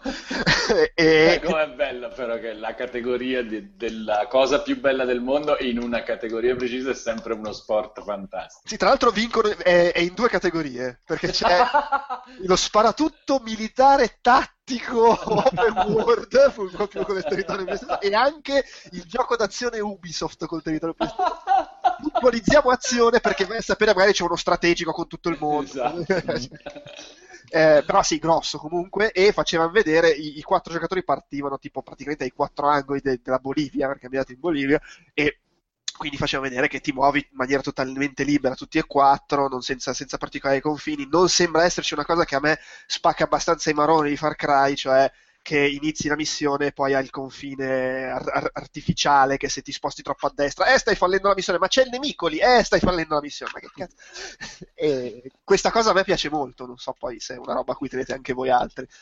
Eh, sì, no, eh, sì, se non sbaglio, nella, eh, come si dice, nella copa anche di Far Cry non ti potevi allontanare più di tanto, invece qua sì. Sembra che siano quattro persone allo stato brado, però la questione è che sembra proprio un Far Cry con leggermente più mm, lo strato strategico e cooperativo. Un'altra cosa che mi ha confortato è che non li ho visti arrampicarsi su nessuna torre da sbloccare, che è una roba che veramente non ne posso, pur non avendoli giocati. Eh, però no, boh, a me questa cosa piace perché poi ti permette di, di fare un minimo di, di strategia che sia effettivamente legata al fatto che sei in un gioco open world, cioè voi arrivate da quella parte, noi arriviamo con l'elicottero, che poi è quello che faceva nella demo, eh, per carità.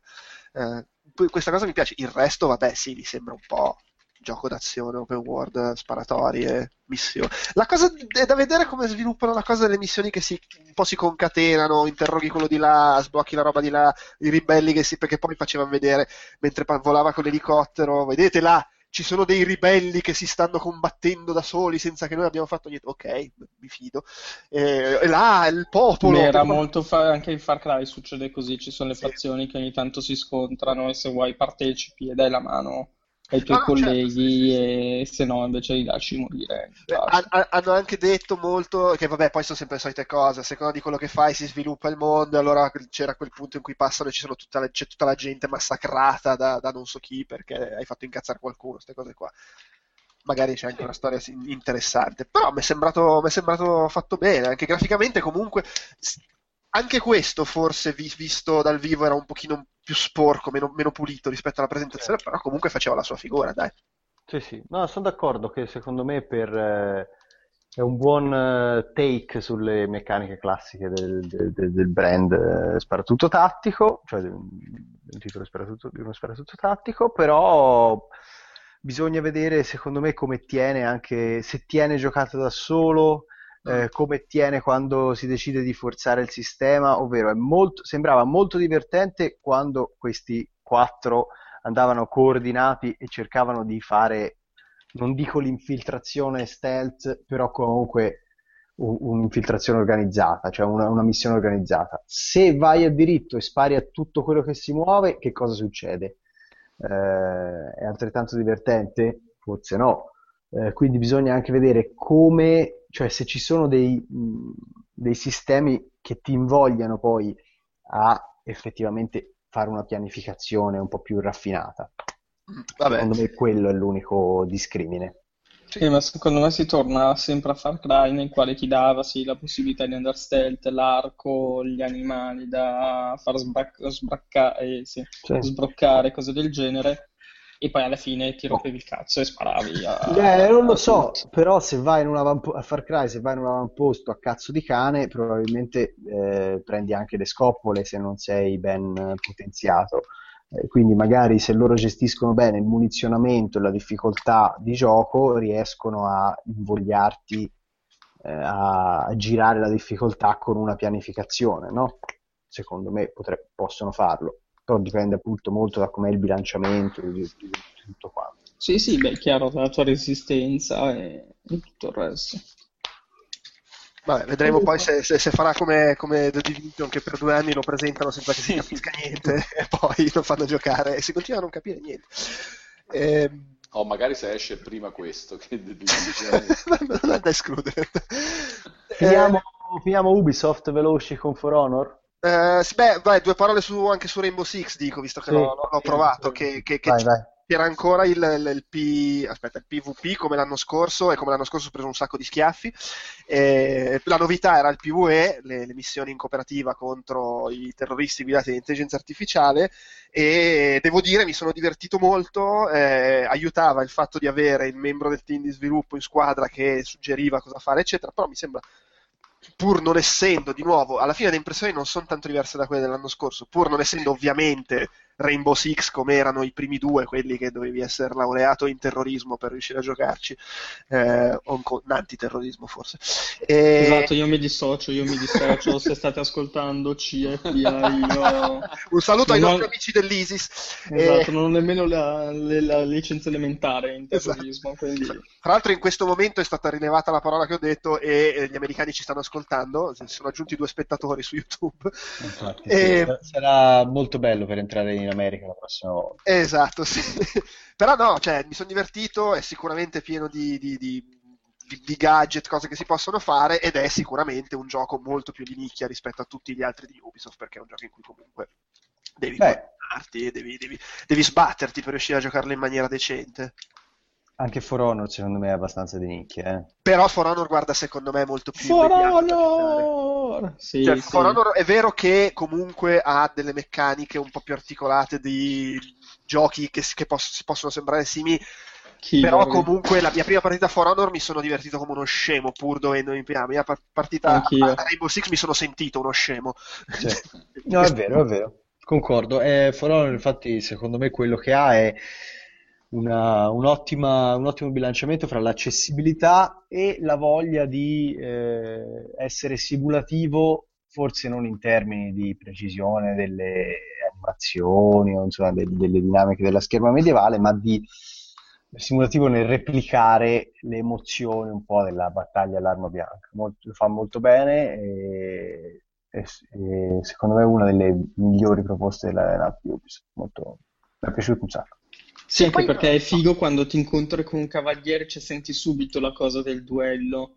Cioè, Sì, sì. anche cioè, di- quando incontri uno di fronte a te in Call of Duty o in un altro FPS, un altro TPS, non senti proprio adesso io e te ci, ci confrontiamo e vediamo chi dei due vince il, il duello.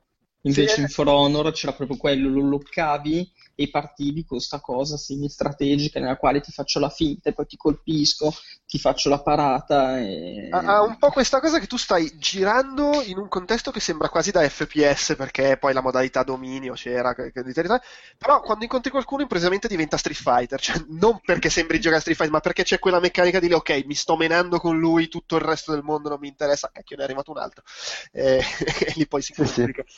No, e questo, beh, tra l'altro, casomai chi ci ascolta non, non sapesse, la cosa bella è che c'è questo sistema di combattimento che è quasi un po' forbici carta sasso, se vogliamo, de- che è destra-sinistra alto, e destra-sinistra alto. Alto. Destra e sinistra alto, sì, sì. E se ti attaccano da una parte devi parare dall'altra e quindi poi diventa tutto un provo ad attaccare io, poi ci attacco forte, attacco debole, insomma tutte le classiche cose.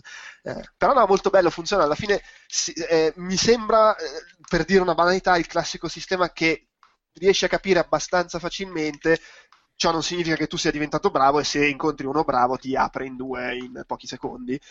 Però poi sono divertenti i momenti in cui sei da solo contro due e riesci in qualche modo a cavartela, arriva la cavalleria all'ultimo minuto, anche come hanno strutturato il, il il discorso del punteggio nella modalità che facevano provare, eh, che possono capitare ribaltamenti di fronte quando sembra che ormai hai perso, che quando scatta un certo punteggio perdi il respawn e quindi se muoiono tutti quelli della tua squadra hai perso, ma questa cosa poi la puoi ribaltare. Cioè ci sono delle belle idee dentro, mi Sì, sembra sì, è vero.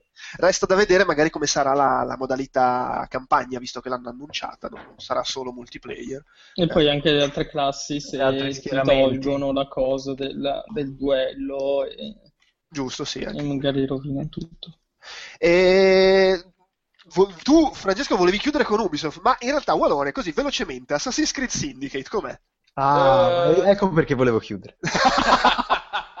No, in realtà no, allora io capisco eh, l'innegabile, incontestabile stanchezza su una serie che propone un episodio all'anno quando va bene, perché poi l'anno scorso che è uscito anche Rogue erano due, e quindi però in realtà secondo me se uno dovesse cominciare oggi a giocare un qualunque episodio di Assassin's Creed, problemi tecnici a parte, sarebbe comunque secondo me una roba mh, abbastanza figa, mh, mediamente figa. E questo qua in particolare secondo me è carino, cerca di, di cambiare alcune, alcune cose con, eh, avvicinandosi ai free roaming eh, ambientati in epoche più contemporanee perché è ambientato nel 1868 a Londra e c'ha le carrozze che fanno un po' da macchine di GTA o, o di altri giochi simili. Cioè, sali in carrozza e parte la radio?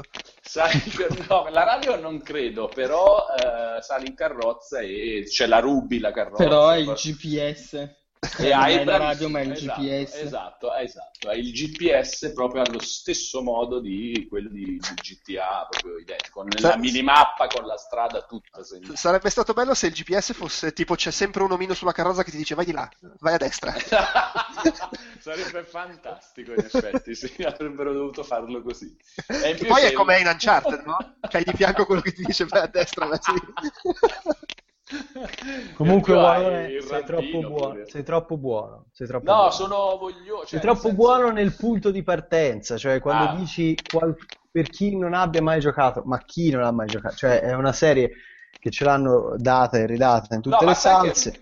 mi è capitato di chiacchierare proprio con, con persone che eh, recentemente si sono sparati tutti gli Assassin's Creed di fila con commenti del tipo il primo era un po' strano, il secondo è una figata spaziale, poi sto giocando gli altri, non mi è piaciuto questo perché degli indiani d'America non me ne frega niente. C'è la bandiera dei confederati. Esatto. Cioè, secondo, sì, può darsi, eh, può darsi che sia anche troppo buono su questa cosa. E, no, però l'ho detto, eh, cioè, è innegabile che uno si possa stancare dopo dieci certo. episodi della stessa cosa in meno di dieci anni. Vabbè, ma penso che Ubisoft speri anche sempre di accalappiare gente nuova. Esatto, sì, no, credo, credo anch'io quello. Tra le altre, l'ultima cosa, tra le altre novità, c'è il rampino che pure è figo, secondo me, perché comunque è figo nel senso di utility eh, per il giocatore, perché ti permette di risolvere uno dei, dei tanti, se vogliamo, comunque uno dei problemi eh, del gameplay di Assassin's Creed che quando devi andare da una parte all'altra, dopo che tu la città eh, l'hai scalata ed esplorata in lungo e in largo eh, un sacco di volte, cioè raggiungere un posto è un po' una rottura perché devi arrampicare di nuovo su, per fare prima, cercare di fare prima, per andare da un punto all'altro, ti arrampichi sui tetti e vai. E qua perlomeno tiri fuori il rampino e sul tetto ci arrivi istantaneamente. Quindi... Sì, ho paura che rovini un po', che rischi sì, un po' di rovinare anche... le fasi stealth, perché ad esempio, cioè, con il rampino puoi anche tenderlo fra un tetto e l'altro, esatto. camminare sulla testa dei, dei bersagli, scendere, ucciderli, ritirare il rampino, ritornare sui tetti e loro tanto sono nelle strade in basso non ti fanno niente. È un po' il, la, la, la superpotenza sì, di, Batman, de, de, di Batman che eh, esatto, si sembrava... anche insomma nel, nel, nell'ultimo Arkham Knight e applicata insomma un, non lo so. Non, non... Sì, da, devono giocarsela bene ovviamente anche a livello di level design, game design in generale, come gestiscono... Se, lo, se è possibile uccidere gente così, gente qualunque, secondo me ok. Poi magari nella quest dove invece devi fare qualcosa di figo, là devono scrivere bene, certo. Vabbè, a proposito di arrampicarsi, Mirror's Edge Catalyst. Mm. Di, qualcuno di voi è andato a provarlo? Uh, tu? Io no, chiedevo se c'era qualcuno qua che era andato a provarlo. No, ma eh... volevo confermare ai nostri amici della CIA che abbiamo parlato di uccisioni di ISIS, io non li conosco. Io non li conosco. Io sono andato a dargli un'occhiata, ma non l'ho provato con mano. C'erano file interminabili. Mi sono infilato dall'uscita. E, cioè, Facendo anche ero... del parkour per entrare. Esatto, ero molto, ero molto curioso. Eh, mi sembra. È una, una, un processo strano perché è un. loro lo chiamano reboot. In realtà mi sembra che conservi poi nelle sequenze, al di là delle cinematiche in cui insomma c'è il eh, cambia tutto perché prima erano fatte proprio con due lire e adesso invece sono cinematiche con il motore in game, insomma. Ma sai cos'è? Secondo me lo chiamano reboot perché, a parte che, vabbè, alla gente poi vede il gioco e dice, ah, che cazzo, cioè non, non, non presta attenzione a questi termini, però se lo chiami prequel, che è quello che è di fondo, sì sembra un po' troppo legato a un mm. gioco che non ha venduto abbastanza. Sì, Invece, sì, se sì, dici reboot, lo rilanciamo e sti cazzi, mm. va bene così.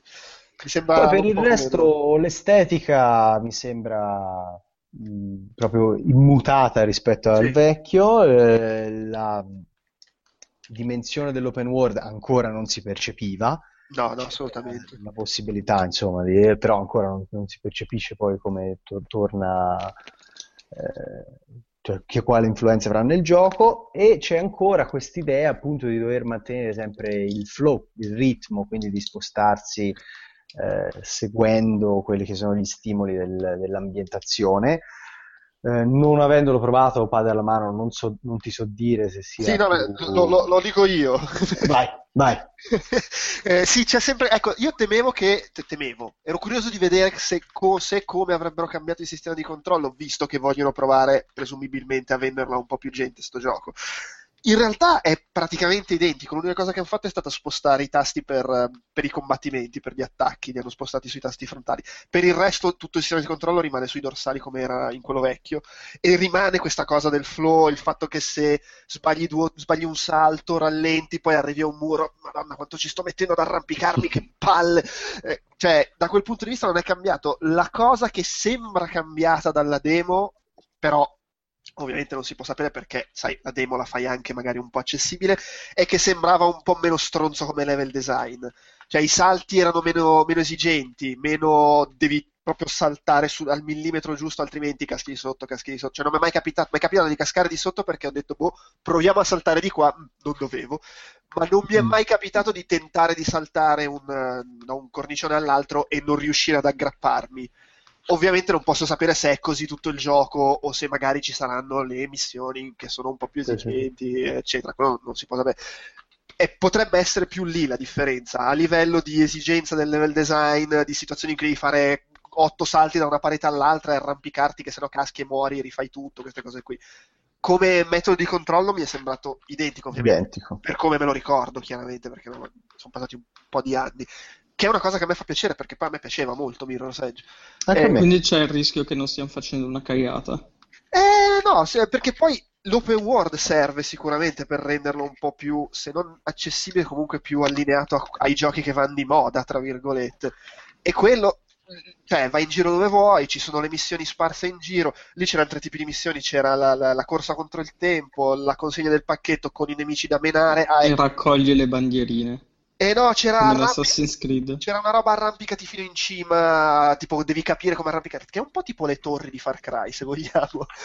E c'erano queste cose qua, sì, e poi ci sono le cose da raccogliere sparse in giro. Cosa, una cosa che a me è piaciuta molto è che quando tu attivi una missione ci sono come nell'1 il, non so, il corrimano rosso, il, qua, tipo, la, la, bandierina rossa che ti dice qua ti puoi arrampicare. Se non attivi nessuna missione, questa cosa scompare, cioè è tutto bianco, comunque ha tutti i colori del mondo e è diverso perché Mirror's Edge tu sei abituato a dove vedo il rosso vado, scomparendo questa cosa sei più spinto a esplorare e ti rendi conto che effettivamente ci sono molti percorsi, molte cose che puoi provare a fare. Questa cosa secondo me è promettente del, nell'ottica del stiamo facendo, lo stiamo facendo open world.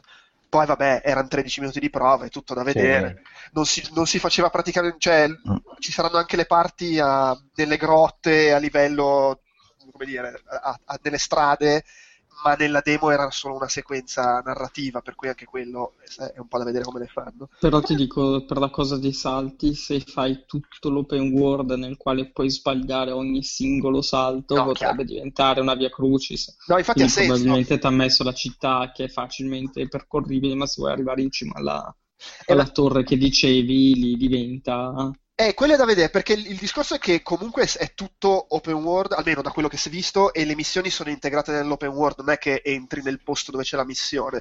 Però magari appunto ci sono le missioni, quelle avanzate, quelle facoltative, super difficili, che stanno in quella zona lì dove i salti sono allucinanti. Non lo so, mi immagino che ci sia anche un po' di questo, però vedremo, insomma. Però, vedremo. Io da, da fan del primo sono, sono fiducioso, ecco. Eh, No, co- cosa? Chi? Chi stava dicendo qualcosa? No, nessuno. Okay. Nessuno. Ehm, parliamo di due giochini piccoli. Unravel, chi l'ha provato? Io.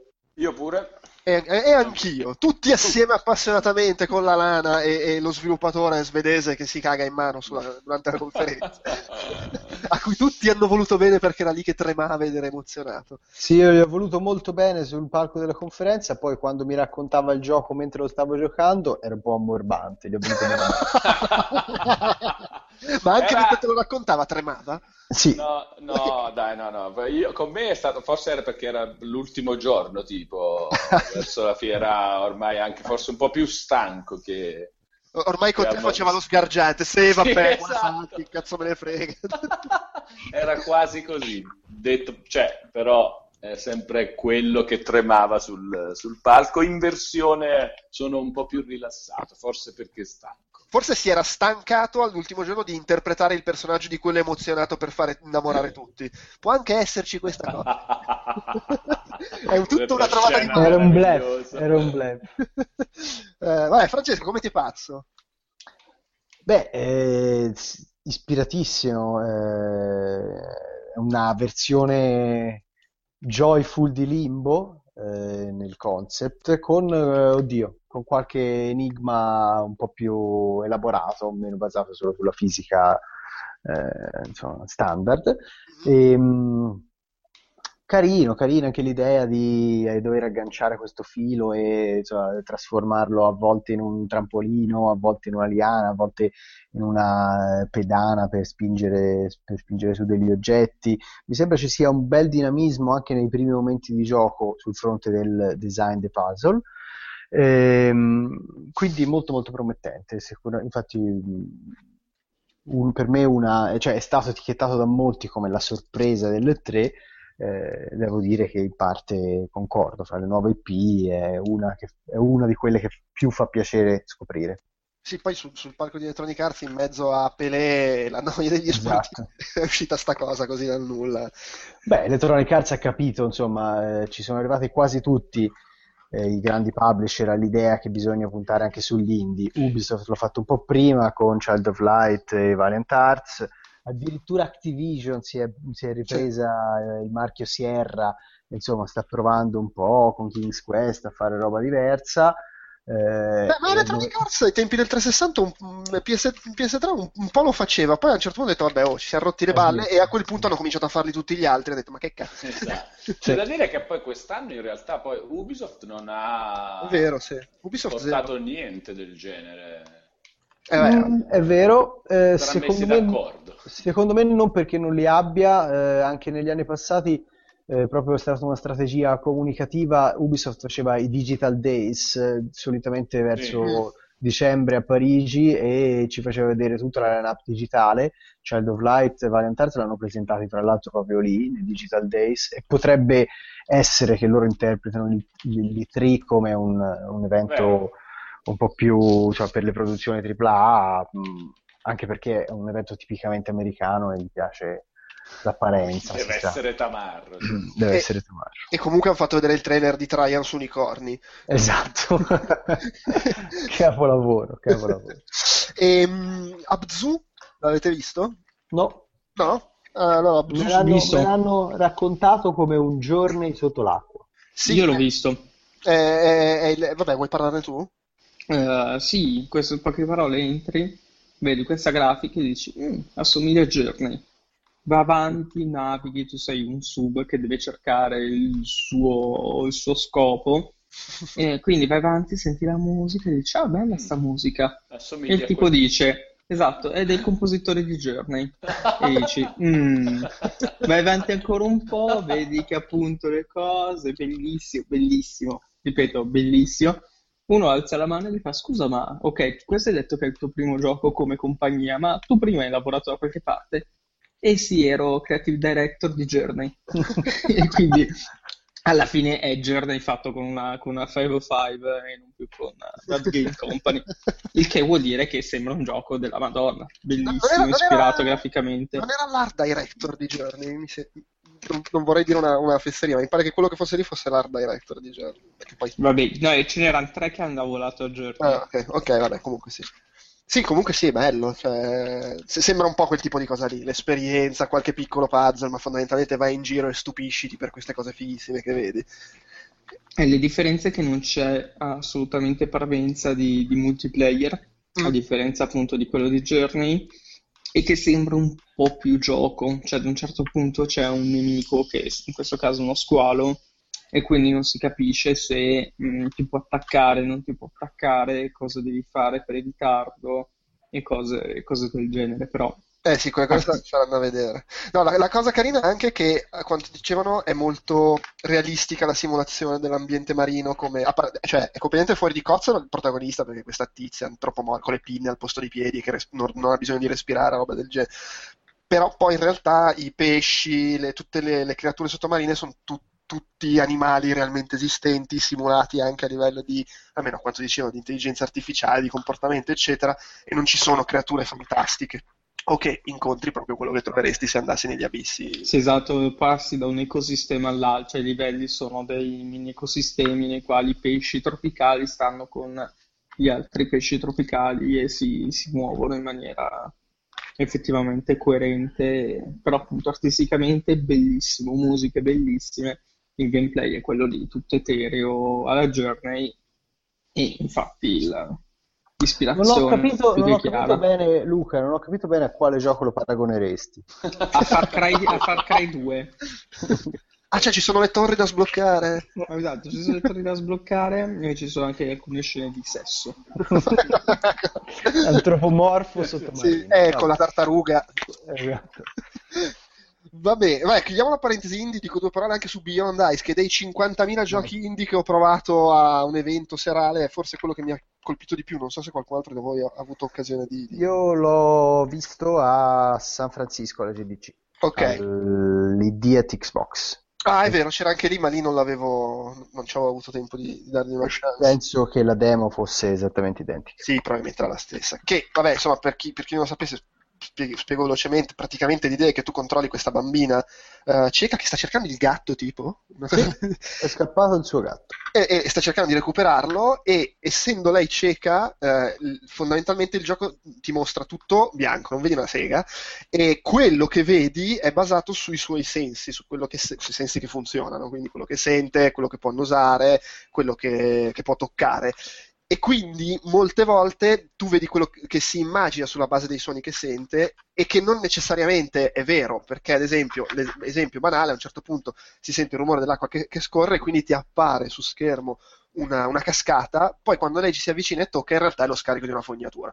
Eh, situazioni del genere, quindi è tutto molto basato sui i dubbi della percezione e poi ovviamente su eh, il timore che può generare quando senti, non so, il rumore del cane che abbaia, cose un po' più violente. È molto bella la sequenza in cui attraver- voi devi attraversare una strada dove c'è traffico scatenato e c'è il semaforo, tutte queste cose qua.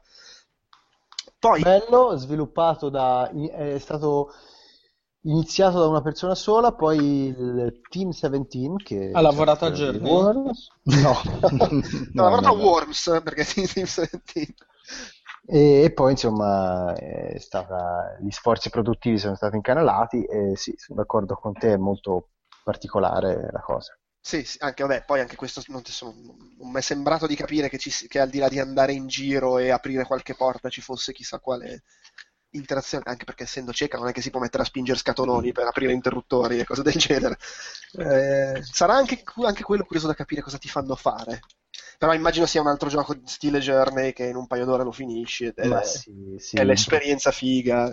sì, sì, pe- penso anch'io, penso anch'io. Eh, qualcuno li ha provati i giochi di Microsoft? Che so, Halo, Forza? Sì, sì, ho provato sia Halo che Forza, poi ho visto la presentazione di Tomb Raider, se vogliamo considerarlo di Microsoft e non di Square. Eh dai, l'unica esclusiva temporale che gli rimane. Sì, sì, sì. no, vabbè.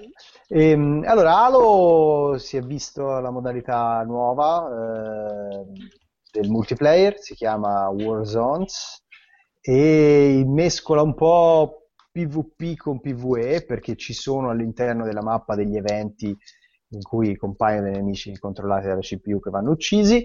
Eh, a me non è dispiaciuta, è esattamente l'opposto modalità, delle modalità che avevano fatto vedere nella beta, l'opposto in termini concettuali, cioè quelle erano molto agonistiche, molto tese, eh, squadre di 5, quindi serviva una bella eh, coordinazione. Qui eh, è- invece la mappa si apre, le squadre sono di 12, quindi si può andare anche un po' in giro, cazzeggiare eh, pre- prendersi i, i mezzi. C'è una sorta di mh, aspetto recuperato dai MOBA, ovvero a seconda dei punti che si accumulano, anche facendo questi eventi di cui dicevo prima con i nemici controllati dalla CPU, la squadra sale di livello e salendo di livello ha accesso a equipaggiamenti e veicoli che ogni singolo eh, membro della squadra può richiedere spendendo i punti che invece lui stesso guadagna.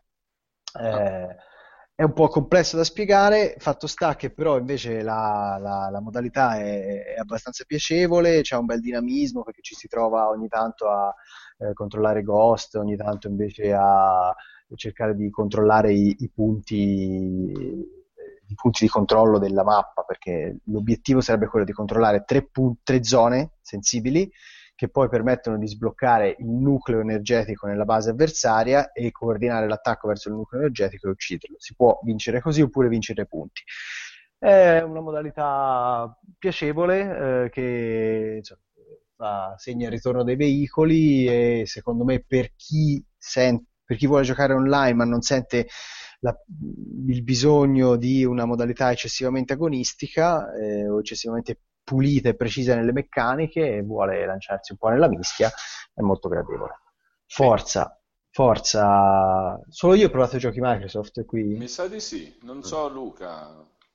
No, no, no, niente Microsoft. Forza sempre figo, eh, migliorano eh, ogni, ogni, iterazione migliorano un po' le meccaniche di simulazione. Qui se parlavo con eh, il team di sviluppo, mi diceva che avevano fatto dei rilievi sul comportamento dei pneumatici, una roba anche un po' noiosa da, da raccontare. È anche difficile da avvertire con il pad, bisognerebbe insomma, mettersi con un volante. C'era una postazione con la, con la sedia idraulica, ma insomma non, non, purtroppo non l'ho provata in quella maniera. Eh, si aggiungono, ecco, sicuramente eh, ecco, Forza 5 era uscito per accompagnare il lancio della console e questo aveva determinato il fatto che magari non avesse proprio tutte le feature che i videogiocatori, cioè che gli appassionati di wrestling game richiedono. Qui hanno aggiunto gare notturna, hanno aggiunto condizioni meteo diver- non variabili, ma insomma diverse dal classico soleggiato, un sacco di piste e auto nuove e quindi sicuramente è il coronamento di un percorso che era cominciato con il quinto capitolo e che non era stato completamente portato a termine per esigenze, per esigenze di tempo.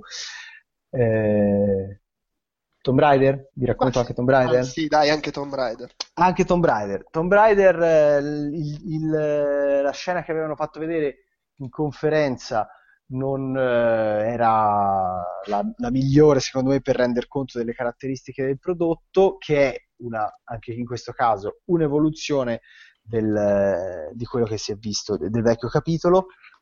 Ah, eh, alla presentazione a porte chiuse hanno fatto vedere una scena in un'area un po' più aperta in cui eh, siamo tornati a concentrarci sulle meccaniche survival ci sono nuove risorse divise in risorse di base e risorse rare con cui puoi potenziare l'equipaggiamento di Lara. Ci sono nuove tipologie di armi, fra cui una freccia velenosa, ad esempio, che ha lo stesso effetto dei pugnali velenosi di Assassin's Creed, permette insomma di mettere eh, fuori gioco eh, piccoli gruppi di nemici. Eh, sembra tornare l'idea del um, survival anche a livello di atmosfere, perché c'è sempre questa Lara infreddolita che deve lottare contro la natura avversa, ne succede di tutti, gli esce l'orso, la bufera gli spenge il fuoco, poveretto, non si vede. e, um, mi sembra un po' meno ispirato a livello di selezione dell'ambientazione, perché qui siamo in Siberia, ne- tanta neve, quella, la, la, giungla giapponese del primo era forse un po' più eh, originale, e questo la dice lunga su insomma, quanto originale sia la Siberia, eh, però ecco sì. Una continuazione delle meccaniche già viste nel vecchio Tomb Raider e con un'apertura delle ambientazioni, cioè le ambientazioni mi sono sembrate un po' più vaste, un po' più aperte e un potenziamento delle meccaniche survival che può far bene al, al dinamismo, almeno non ci troviamo a giocare sempre quegli action fatti solo di, di scalate teleguidate. Eh sì che, che, era un po' tipo erano le grandi protagoniste della, di quello che hanno fatto vedere in conferenza tra l'altro esatto e per questo dico che secondo me ha proprio scelto la, la sequenza sbagliata mm, mm, mm. eh sì in effetti eh, già che hai citato su Tomb Raider mm-hmm. Square Enix dico due robe su Deus Ex anche vai Mankind Divided che boh, a me sembra veramente un titolo di uno sfigato incredibile boh.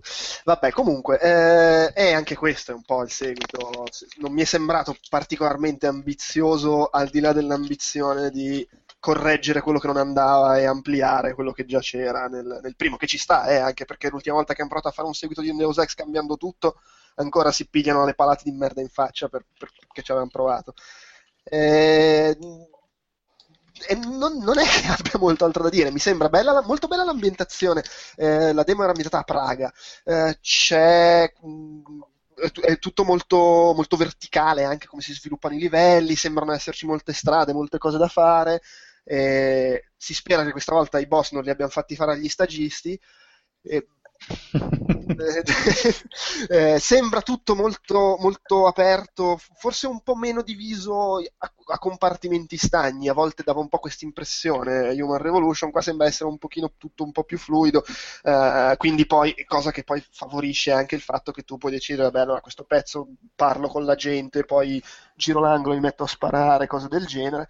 Eh, è sembrato molto bello. Ah, ecco, è un po' meno giallo del primo, graficamente mi sembra anche un meno po' male. Più, sì, infatti, un po' più curato, anche un po' più ispirato forse. Non che non mi piacesse lo stile dell'ambientazione del primo, però mi sembra anche un po' più, uh, un po più ricche le ambientazioni di cose, di elementi che le caratterizzano. Il protagonista è sempre insopportabile.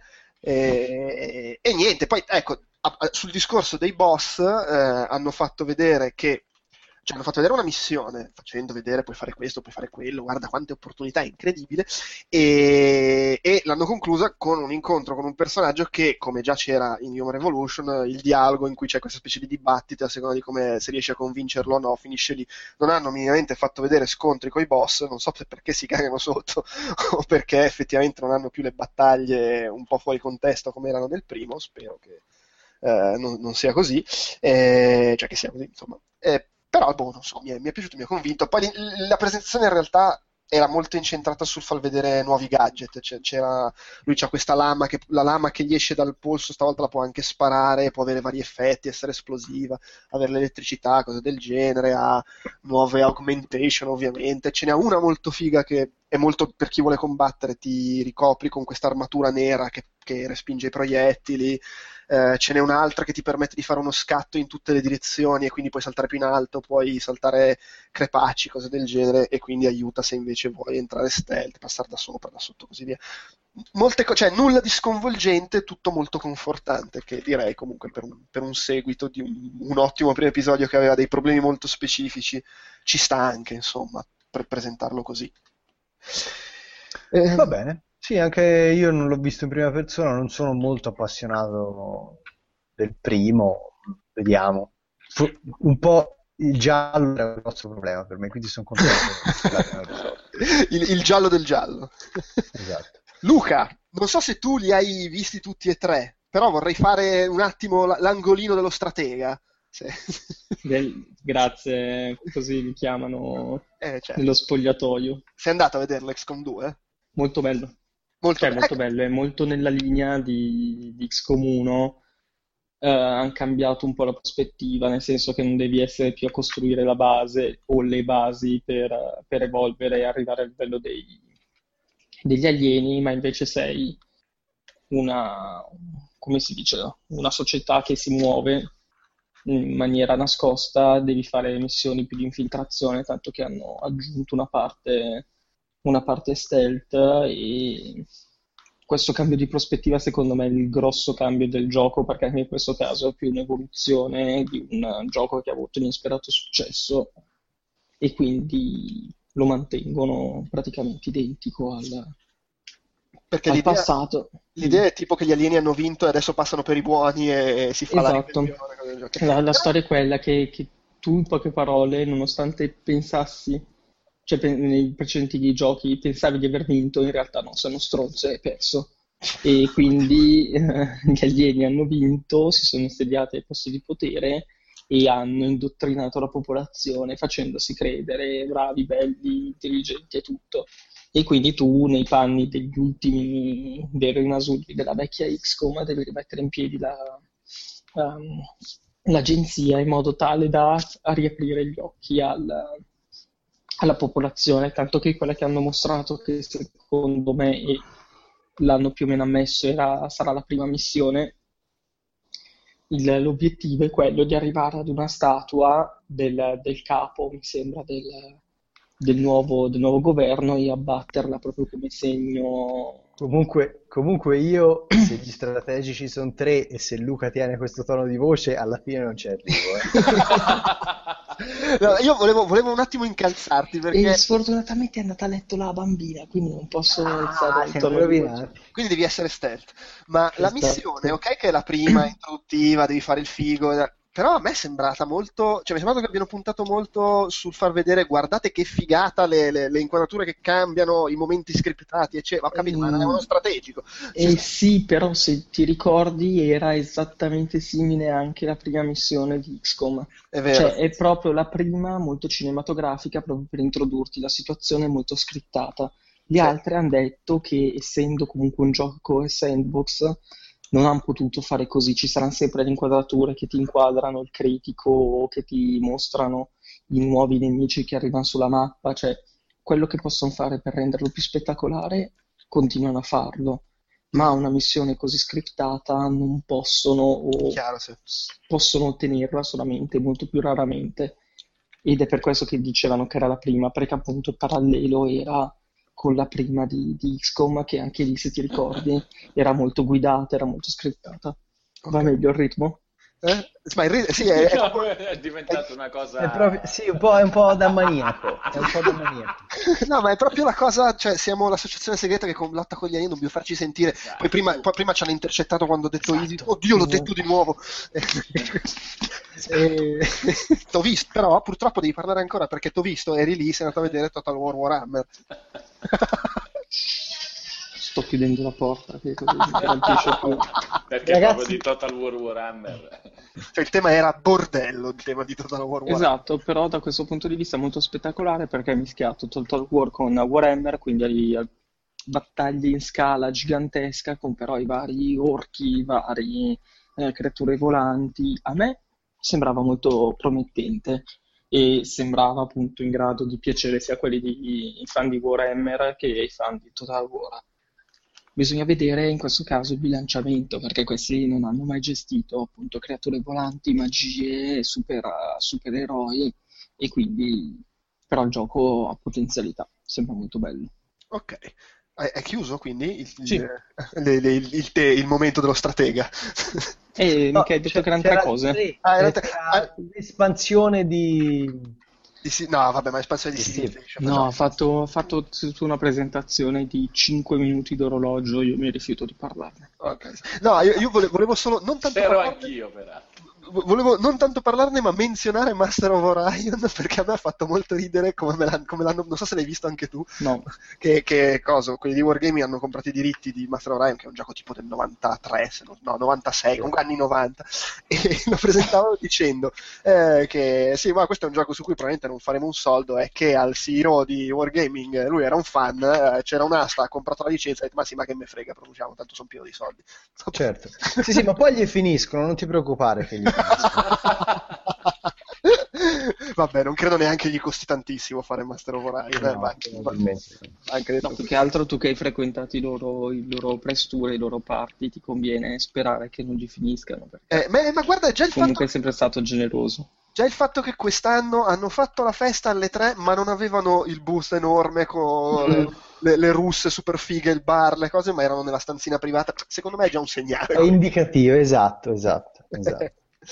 Va bene. Eh, eh, poi vogliamo passare al, come si dice, a Horizon, il gioco super figo di Sony, che in effetti prima abbiamo parlato delle cose di Sony, ma questo no. Ce lo siamo dimenticati. Sì, gioco super figo, eh, e fra l'altro secondo me il migliore della conferenza. Ce l'hanno fatto vedere anche a porte chiuse ed era la stessa sequenza di gioco, però con in più le indicazioni a schermo, insomma, le, l'interfaccia e faceva capire un attimino un po' di più qual è la direzione che il titolo eh, tenterà di prendere. Eh, ci sono, è un open world, ci sono delle dinamiche di crafting eh, molto basilari la protagonista ha eh, in dotazione quest'arco principale, cioè, come arma principale, più altre tre armi che non si conoscono ancora tutte, c'è un lanciacavi eh, che si è visto anche nella sequenza della conferenza che permette di agganciare questi grossi mostri, insomma, e, e renderli, eh, insomma, rallentarli per poi mirare meglio ai loro punti deboli Quindi, impostazione open world, sistema di gestione dell'inventario delle risorse e anche grande libertà interpretativa, diciamo, nell'affrontare questi scontri, perché sembra che questi animali sintetici abbiano una loro intelligenza artificiale che li fa reagire. Nella sequenza che abbiamo visto, eh, grazie a questo lanciacavi venivano fatte delle trappole eh, su cui poi insomma, la protagonista spingeva eh, questi animali. Eh, c'è ancora molto da scoprire, però sicuramente è mh, a livello di qualità della scena e a livello anche di ispirazione, secondo me, artistica, eh, ha qualcosa da dire. Dal principio sembrava l'ennesimo titolo eh, con un'ambientazione post-apocalittica, in realtà la presenza di queste forme di vita sintetiche e l'enorme distanza che c'è stata dalla caduta diciamo, del, della, eh, della, società civile, eh, rende, da una parte amplifica questa sensazione di dominio naturale, dall'altra dominio della natura, dall'altra eh, insomma, gli dà un, un, tocco un po' diverso dal solito perché queste forme di vita sono tutte da scoprire. Insomma, il team di sviluppo ci ha promesso che scopriremo di più sulla biologia, su eh, come sono nate, su cioè, eh, le, i meccanismi che le, che le, regolano. Gli scontri sono molto piacevoli perché eh, sono proprio modulari, diciamo che questo bestione che si è visto anche in conferenza è veramente composto da una miriade di parti, particelle, insomma, che possono, e può essere smontato pezzo pezzo e a seconda eh, di come è una cosa che mi, mi, mi, piace molto, il fatto che, che, è tutto dinamico, distrugge. È tutto dinamico e a seconda di come viene smontato cambia anche le sue routine d'attacco. Rigiocato lo scontro, rivisto eh, per la seconda volta, lo scontro si è evoluto, poi ha preso direzioni anche lievemente diverse, non eccessivamente diverse, ehm, però mi è sembrato abbastanza dinamico anche il sistema di combattimento. L'unica preoccupazione è che lo stanno facendo quelli che ci hanno regalato la trama di Killzone 1, esatto. 2, 3. Non è propriamente non è ricordata. Non è una preoccupazione da poco. Per ora il gioco non è pulitissimo a livello tecnico, è, ha un bel impatto visivo, però c'è ancora un po' di aliasing. Eh, qualche collisione un po' alla cazzo, quindi c'è da fare un po' di polishing. A me hanno detto che è il motore di Killzone espanso in un open world, quindi c'è dietro anche tanto lavoro di adattamento dal punto di vista tecnologico, secondo me, che va fatto. Però comunque sia a livello di ispirazione, sia dell'ambientazione che di questa eh, piccola rilettura delle dinamiche di un action 3D mi è sembrato un bel lavoro e quindi... Sì, ma anche appunto però, cioè sulla storia non lo sapremo, però sicuramente no, il, l'originalità del, eh, anche del design de, di questa tribù che sembra mezza primitiva ma invece anche mezza futuristica, eh, la protagonista comunque una donna e non il solito bel busto Mm, poi se gli facevi delle domande sul mondo di gioco, sulla trama, cioè si vedeva che comunque dietro c'era un'idea ben pensata e, e tutto. Secondo me è un, un progetto molto ambizioso, ma rischia di diventare tipo il prossimo The Witcher 3. Buttiamola lì. Va bene. Quindi, quindi col downgrade, poi quando... non come quelli di Ubisoft.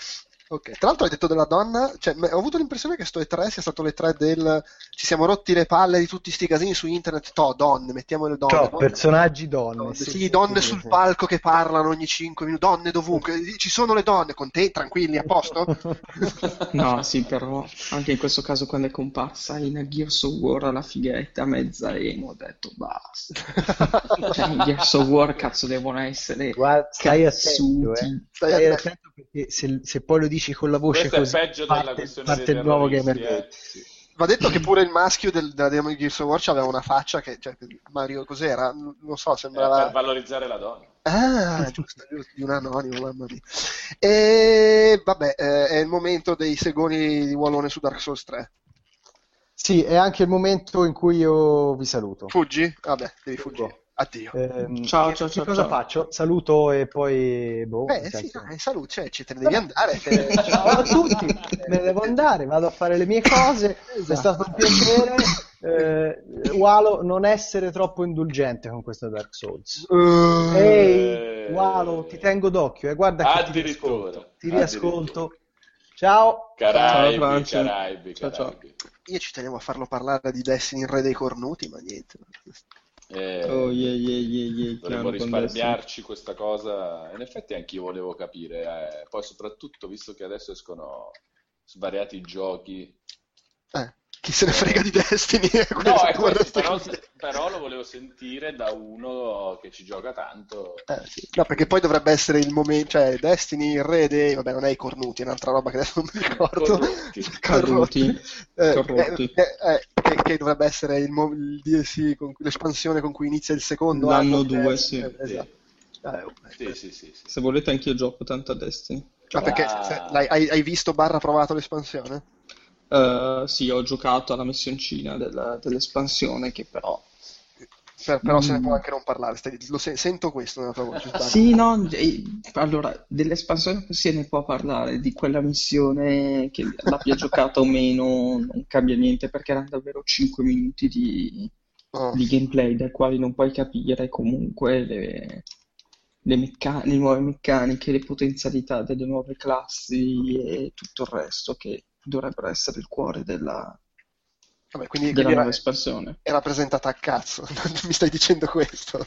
No, l'ha presentata come ultimamente Bungie, o perlomeno come Bungie ha presentato le cose con Destiny, quindi centellinando le informazioni, rivolgendosi direttamente alla community e arrivando alla- a cose fatte con il prodotto, dandolo in pasto alla gente dicendo prendetevelo e, e decidete, decidetene voi.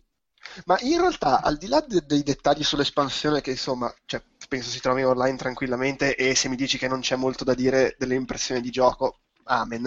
A me incuriosisce una cosa, ma secondo te, cioè, a- adesso è il, il momento della verità, se vogliamo, perché il primo anno, so- cioè, sono bravi tutti, no, però nel senso, ogni anno esce un Call of Duty, la gente ci gioca tutto l'anno, poi esce quello nuovo. Adesso siamo al momento in cui non esce il Destiny nuovo, però loro vogliono che tu continui a giocarci. Secondo te funziona o la gente passa ad altro?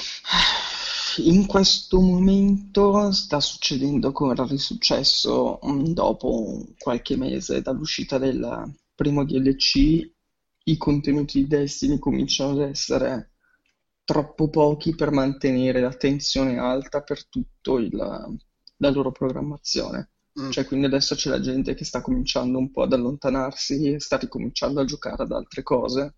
Capito. Però Perché- quando arrivano le espansioni si, si rialza. E per- si rialza sicuramente l'attenzione, però adesso non per sponsorizzare la cosa, ma oggi su, su Eurogamer è uscito proprio un articolo molto interessante che parla di, di questa cosa, che.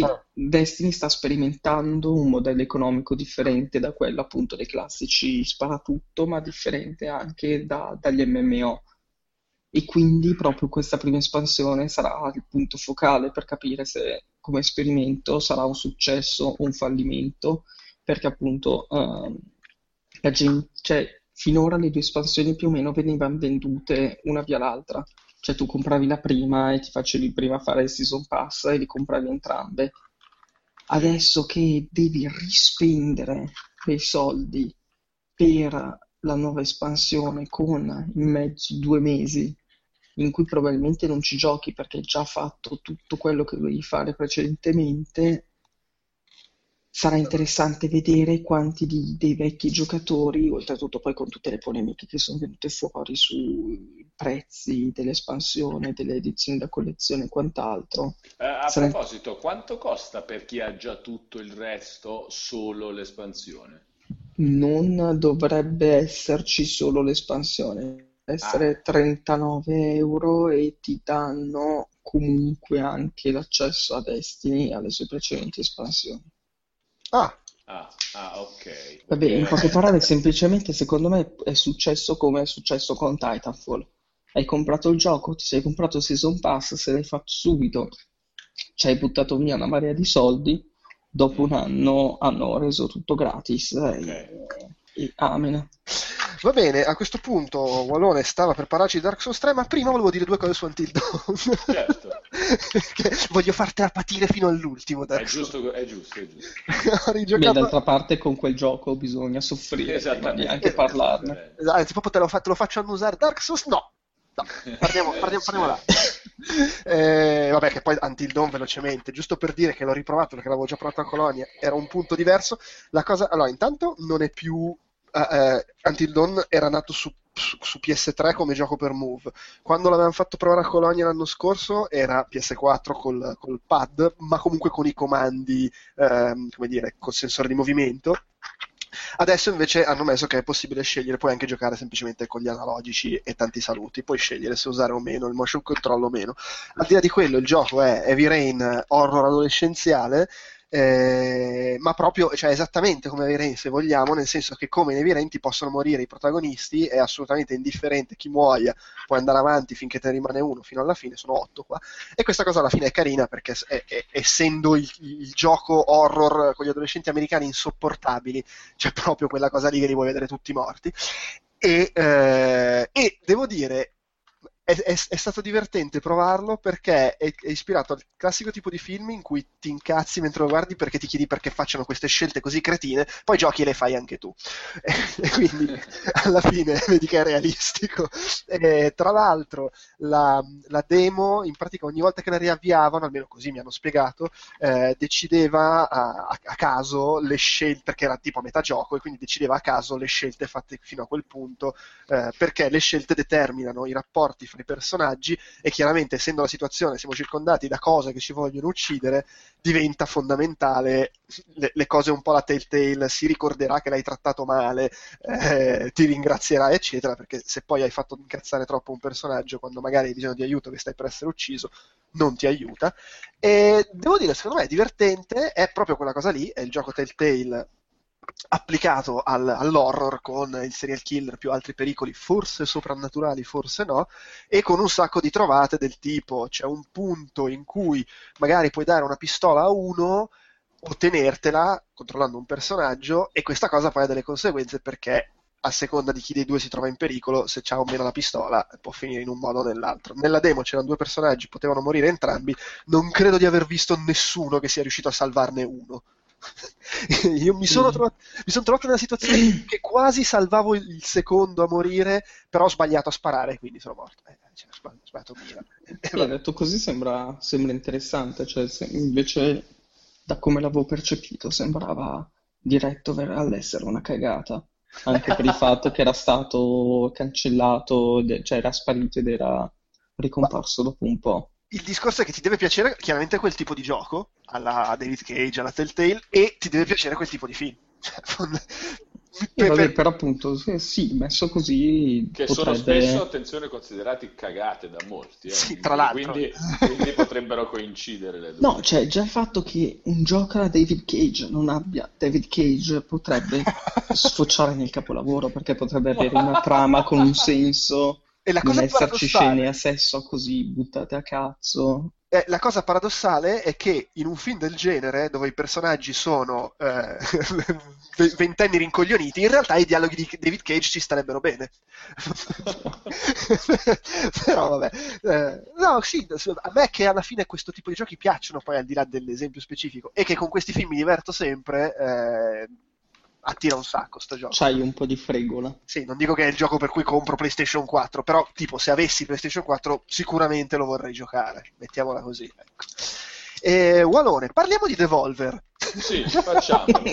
Beh, hanno uno stand fantastico, eh, questo... Sì, Come l'anno da dire. scorso, il parcheggio con la grigliata. Sì, originalissimo, è al di fuori del, del convention center, è all'aperto ed è esattamente un parcheggio con una grigliata con i furgoncini al cui interno si trovano i giochi, un gioco per furgoncino, giusto? Sì, un gioco per furgoncino. E poi bancarelle con eh, carne che viene grigliata, arrostita, messa in mezzo a panini, spesso con risultati eccezionali dal, dal punto di vista del gusto. E... Birra, musica, Birra, musica. sole, relax. Poi Così o- si fa alle tre, oserei dire.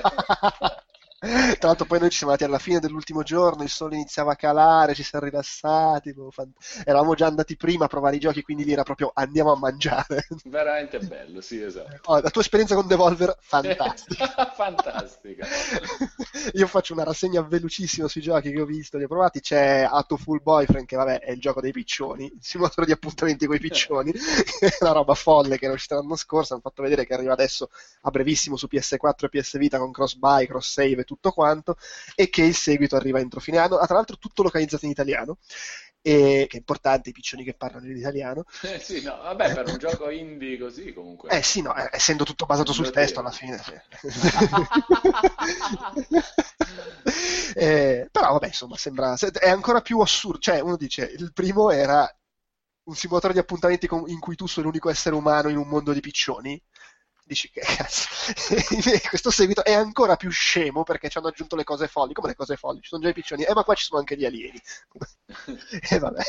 Poi c'era Shadow Warrior 2 che era l'unico che facevano solo vedere e non giocare che è il seguito insomma, dell'FPS più spade che era uscito un po' di tempo fa e che recuperava il vecchio marchio. Questo in più ha una grafica pazzesca, per, soprattutto per essere una produzione relativamente piccola, e il fatto che è un po' più è, è, meno lineare, è più aperta l'ambientazione, puoi andare in giro un po' dove vuoi, non è un open world, però insomma hai questa cittadina eh, Giappone vecchio stile che puoi girarti un po' liberamente, andare sui tetti, eccetera, che è molto carina come cosa, un sistema di smembramenti con la spada dinamico che proprio tagli e fai i tagli come, come, tiri colpi e fai a pezzi i nemici e tra l'altro non so, gli tagli un braccio e questi se, se non è il braccio con la pistola continuano a spararti, cose del genere. E insomma mi sembra potenzialmente molto, molto divertente. C'è anche una cooperativa con oltretutto questa idea che se tu eh, cioè, tu quando giochi in coop sei sempre il protagonista e vedi l'altro come il, lo sfigato aiutante, eh, quindi in pratica vivi comunque sempre la storia come se stessi giocando in single player. Eh, poi c'era questo Eitr, Eitr, non so neanche come si legga, che è un po' per te, Walone, questo. Ah perché è una specie di omaggio a Diablo e Dark Souls. Insieme fantastico. è, è, isometrico, pixel art, eh, dungeon crawler, diciamo, però molto, ci sono i falò, c'è la barra della stamina, cioè ci sono le cose un po' da Dark Souls, si controlla col pad e hai proprio... Ah, basta, basta, basta, potevi va... fermarti a, dopo a falò e barra della stamina a posto per me. È, ed è graficamente a me secondo me molto molto bello, non è, ehm, cioè è tut- non è generazione procedurale come volte succede con questo tipo di giochi indie, cioè ci sono proprio i dungeon fatti, boss enormi, molto fighi, con, con incantesimi e tutto, e forse ci sarà un elemento, ci sarà il New Game Plus, che so che è importante in questo genere. Cioè, loro proprio elencavano sì. Beh, le caratteristiche sono... proprio in questo modo per... no, ma loro dichiarati fan di Dark Souls. Eh, ah, beh, ma allora... No, figo. E cos'altro? Eh, ci, forse mettono una modalità. Ma scusa, ma intanto che eri lì a mangiare le costine, non ti conveniva buttargli un occhio? E non, eh, non è capitato. Non abbiamo chiacchierato prima che c'era, cioè non sapevo c'era. Tra l'altro il primo panino l'ho mangiato mentre vedevo, provavo questo gioco, perché ero, ero seduto dentro ed è arrivata la PR Tolamburger, ok? e No, e, e ci fanno questa modalità extra con la torre e lì i livelli sono generati proceduralmente e forse ci mettono pure... Cioè, quindi c'è anche quel, i calici di Bloodborne, è eh, proprio eh, un omaggio que- completo. Quello a... se ce la fanno, perché sono solo in due, il programmatore ah, è quello che fa la ah, grafica, okay. per cui, sai, lì è se riusciamo, se riusciamo vogliono mettere non un multiplayer ma una roba in cui tu hai dei minion che ti porti in giro e poi li puoi caricare online e gli altri se li scaricano e magari li aiutano, li difendono, cose del E genere. poi puoi suonare una campanella che può evocare della gente, esatto. sì. cose così, idee originali. Così. È quella cosa. Eh, poi cosa? Mother Russia Blitz che è Street of Rage versione tecnoporno Hotline Miami Sadomaso ambientato in, in, Russia negli anni 80 credo e mazzate psicolabili cioè, c'è, c'è, gente nuda col perizoma e la maschera da, da maiale eh, veramente la roba più disgustosa possibile. Ovviamente con. Credo ci, non so se c'è stato un articolo su Polygon, probabilmente sì, ma mi hanno detto che comunque qualche giornalista americano era un po' sconvolto perché si vedevano degli evidenti transessuali identificati come cattivi. Si sa come vanno le cose ultimamente, con i transessuali cattivi. E no, però divertente, è proprio picchiaduro vecchio stile a scorrimento con mosse, combo, cose del genere, con questa cosa della droga. eh, hai questa siringa che puoi usare, ti, ti, ti inietti la droga ed hai tipo il, il, power up per un po' sei molto più forte, oppure puoi usarla per curarti e, e quando uno uno sta morendo affogato nel suo vomito, se, se, riesce a beccarlo prima che muoia affogato nel suo vomito, puoi estrarre la droga da lui. Cioè, proprio Vabbè, eh, le polemiche su, sulla Repubblica. Vince chi seppellisce la bambina, quelle cose lì. E infine Crossing Souls che è un gioco fatto, questo qua era fatto lì, le, le mazzate con la droga in, in, in, Russia, è sviluppato da un team francese di Parigi. Questo qua invece Crossing Soul è sviluppato da un team spagnolo ed è una specie di, di Zelda, di action eh, RPG molto all'acqua di rosa, la giapponese dei bei tempi con visione dall'alto, un po' anche Secret of Mana, mi ricordato. Eh, però l'ambientazione è stile Goonies, anni 80, gruppo di bambini, eh, alle prese con un'avventura fantastica contro lo pseudo FBI, cioè proprio citazioni a manette, T, cose del genere, e il, il, punto è che questi trovano, questi ragazzini trovano una pietra che gli permette di accedere al mondo dei morti e quindi poi le meccaniche ti fanno alternare quando vuoi il piano della, della, realtà dei vivi e quello dei morti e ci sono enigmi, situazioni, puoi parlare con i morti, puoi interagire, hai tutti i vari personaggi, usi quello che vuoi, ognuno ha le sue abilità, abilità. Sembra molto carino, molto bella la grafica, fantastica la colonna sonora. E poi a questi i filmati sono fatti tipo cartone animato squallido americano, le serie tv quelle brutte degli anni Ottanta, che, che, insomma c'erano dei disegni che non si potevano vedere, non si possono vedere anche questi, ma è filologicamente corretto che siano brutti. No, bello comunque, intriga. Alla fine, secondo me, Devolver meno, wow, ma che figata dell'anno scorso i giochi, però comunque tutto, tutti belli, interessanti. È l'anno di assestamento di Devolver. Eh, può essere, sì. Però comunque sempre coi panini, che è ottimo. Eh, no, no, infatti. Walone, è il tuo Sì. momento. È il Dici. momento di Dark Souls 3. Sì. Ecco. Anche se volevo parlare. no, ma io sono pronto a soffrire ancora. Aspetta, l'attesa poi è ancora più importante della sofferenza. Eh, ma in realtà ci sarebbero altri Vai, giochi vai. di cui non abbiamo parlato. Però in realtà... No, ma se volete che... colpo di scena parlo io di Dark Souls 3, Sì, visto che l'ho visto. sì, sì, sì, No, sì. no, volevo dire, cioè, ci sarebbero, che ne so, Need for Speed, Call of Duty, eh, però sono robe che credo nessuno abbiamo provato o visto, e quindi eh, attaccatevi. Non è che ci pagate per andare alle tre, eh? Ci paga Io qualcuno. ho visto, io ho visto Call of Duty, però bello, a me piace, punto. Eh, bello, a me piace, la, la, te lo giochi così. Ah, mi sembra Sì. un commento comunque. No, è, molto, è ancora molto più esagerato, molto dinamico, si salta, si spara, molto bello. C'è la cooperativa 4, secondo me potrebbe essere... Il Call of chi? Duty del, del rilancio anche a livello di opinione pubblica della No, saga. allora, quello non lo so perché ormai È impossibile. c'è logoramento, esatto, c'è logoramento solamente per... Cioè, ormai puoi fare anche il gioco delle Barbie, e lo chiami Call of Duty, ma la gente dice merda, è uguale a quello dell'anno prima, bla bla. ormai Eh. Call of, Call of Duty è entrato in zona Madden. Cioè, non è neanche in- Esatto. in, zona PES FIFA, dove almeno c'è il concorrente, si alternano, per 5 anni è meglio uno, per 5 anni è meglio l'altro. No, no, no, è Madden, fa tutto... Ma come c'è Battlefield? No, no, no, no, no. c'è solo Call of Duty.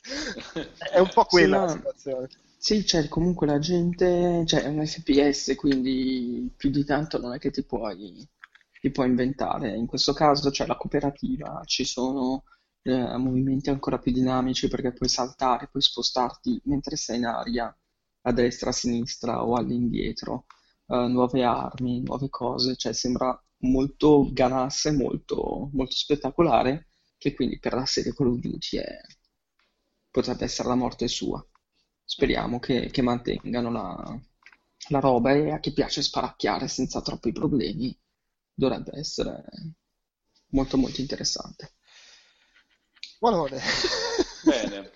No, Dai. però io voglio sentire in effetti anche le opinioni di Luca su, su Dark Souls. Tu sei un appassionato di, Sì, della sì, sì, abbastanza. No, Sì, dai, sì, eh, sì, sì. Beh, e ti è No, piaciuto? no, ehm, non mi ha fatto strappare i capelli, mettiamola così. Ne ho pochi, quindi ormai li devo tenere con, con cura. Però, cioè, sì, è... Cioè, sembra un more of, un more of the same. Cioè, non mi sembra che abbia mai detto la, la caratteristica per la quale dire, oh, che figo. Cioè, non è che c'è tipo stato salto alla Bloodborne che ti No, cambia il sistema di perché- combattimento, il dinamismo e tutto.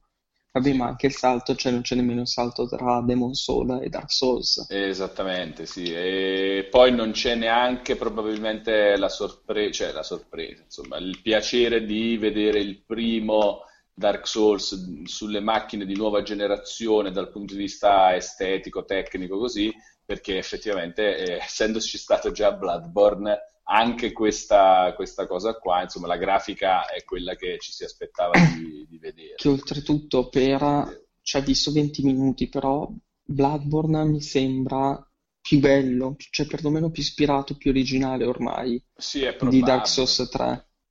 È, pro- è sicuramente eh, per chi gradisce insomma l'ambientazione risulta più ispirato dei Souls eh, in generale, Bloodborne. Se ti piace, se ti sei un po' stancato del fantasy e ti piace di più quell'atmosfera un po' alla Jack lo, alla Jack lo Squartatore, un po' Cthulhu, allora sicuramente. Quindi poi tornare al fantasy magari sembra, cos'è, eravamo, avevamo cambiato e poi torniamo alla, alla roba che invece sapevamo già. Detto questo, secondo me è interessante però il fatto che non, io almeno non mi aspettavo all'inizio, credevo che fosse eh, un, un altro Dark Souls creato dal, dal team di riserva, diciamo così, non curato direttamente da, da Miyazaki, che era impegnato con, è stato impegnato con Bloodborne finora, quindi immaginavo non avesse preso parte questo, allo sviluppo di Dark Souls 3 che sarà cominciato dopo Dark Souls 2, eh, almeno così immaginavo, e invece no, Miyazaki non solo c'è, ma mh, proprio ci hanno tenuto a sottolineare la cosa, la sua presenza, per chi non lo sapesse, Hidetaka Miyazaki è, è quello che ha inventato un po' questo genere con uh, Demon Souls all'inizio e poi con Dark Souls.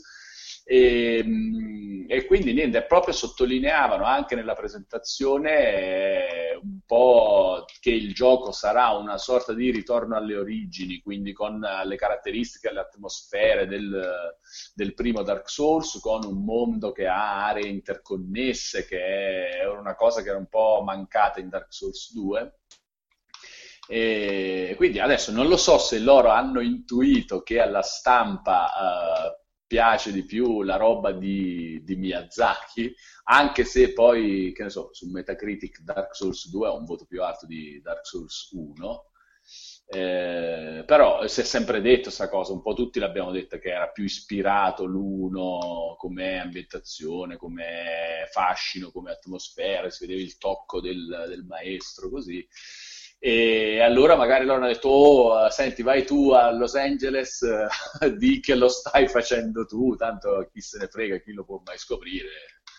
Dici, diciamo che sei tu in capo al progetto. Potrebbe essere questo, oppure in realtà poi questo magari poi lo scopriremo giocandolo, il gioco che là era, si era solo visto e soprattutto per uh, una roba da una ventina di minuti, una piccola area dal, da un falò al boss con varie situazioni in mezzo, cavalieri, eh, spada e scudo di quelli tosti. Scusa, sinceramente lui però non mi sembra la persona che si presta a questi giochetti, quindi no, infatti no. il suo coinvolgimento mi del, sa... Della fa- il coinvolgimento, se, no, anch'io penso che, che c'è, basta, cioè lui facendo lui, quindi...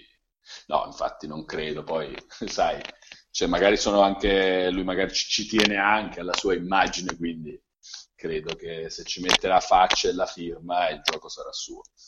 E quindi niente, aspettative ottime per, per quanto mi riguarda, perché non a caso in, nelle settimane prima di, di, Los Angeles avevo rifinito Dark Souls. Eh, che è sempre fichissimo, effettivamente più coerente a livello di le scorciatoie tra le varie ambientazioni rispetto al seguito, quindi il ritorno alle origini ci sta, non ci sono molte novità, due nuove mosse per eh, il combattimento corpo a corpo, eh, una simile agli attacchi caricati di Bloodborne e una che è una specie di uppercut con, uh, con l'arma che, che lancia in aria il nemico. E non c'è stata mostrata la magia, che è una parte che a me personalmente interessa molto, visto che gioco sempre classi caster, quindi eh, però insomma ci sarà, è stato confermato che ci sarà, no, ne parleranno dopo. Potrebbero sparire le dinamiche nuove di Dark Souls 2 come i falò ascetici, come il respawn limitato dei nemici eh, proprio nell'ottica del ritorno alla purezza di, di Dark Souls 1, mentre Miyazaki ha eh, detto... Eh, scusa un attimo, sì. del respawn dei nemici si è confermato che, sì. che ci sarà infinito. Esatto, quindi non quello limitato di, di Dark Souls 2.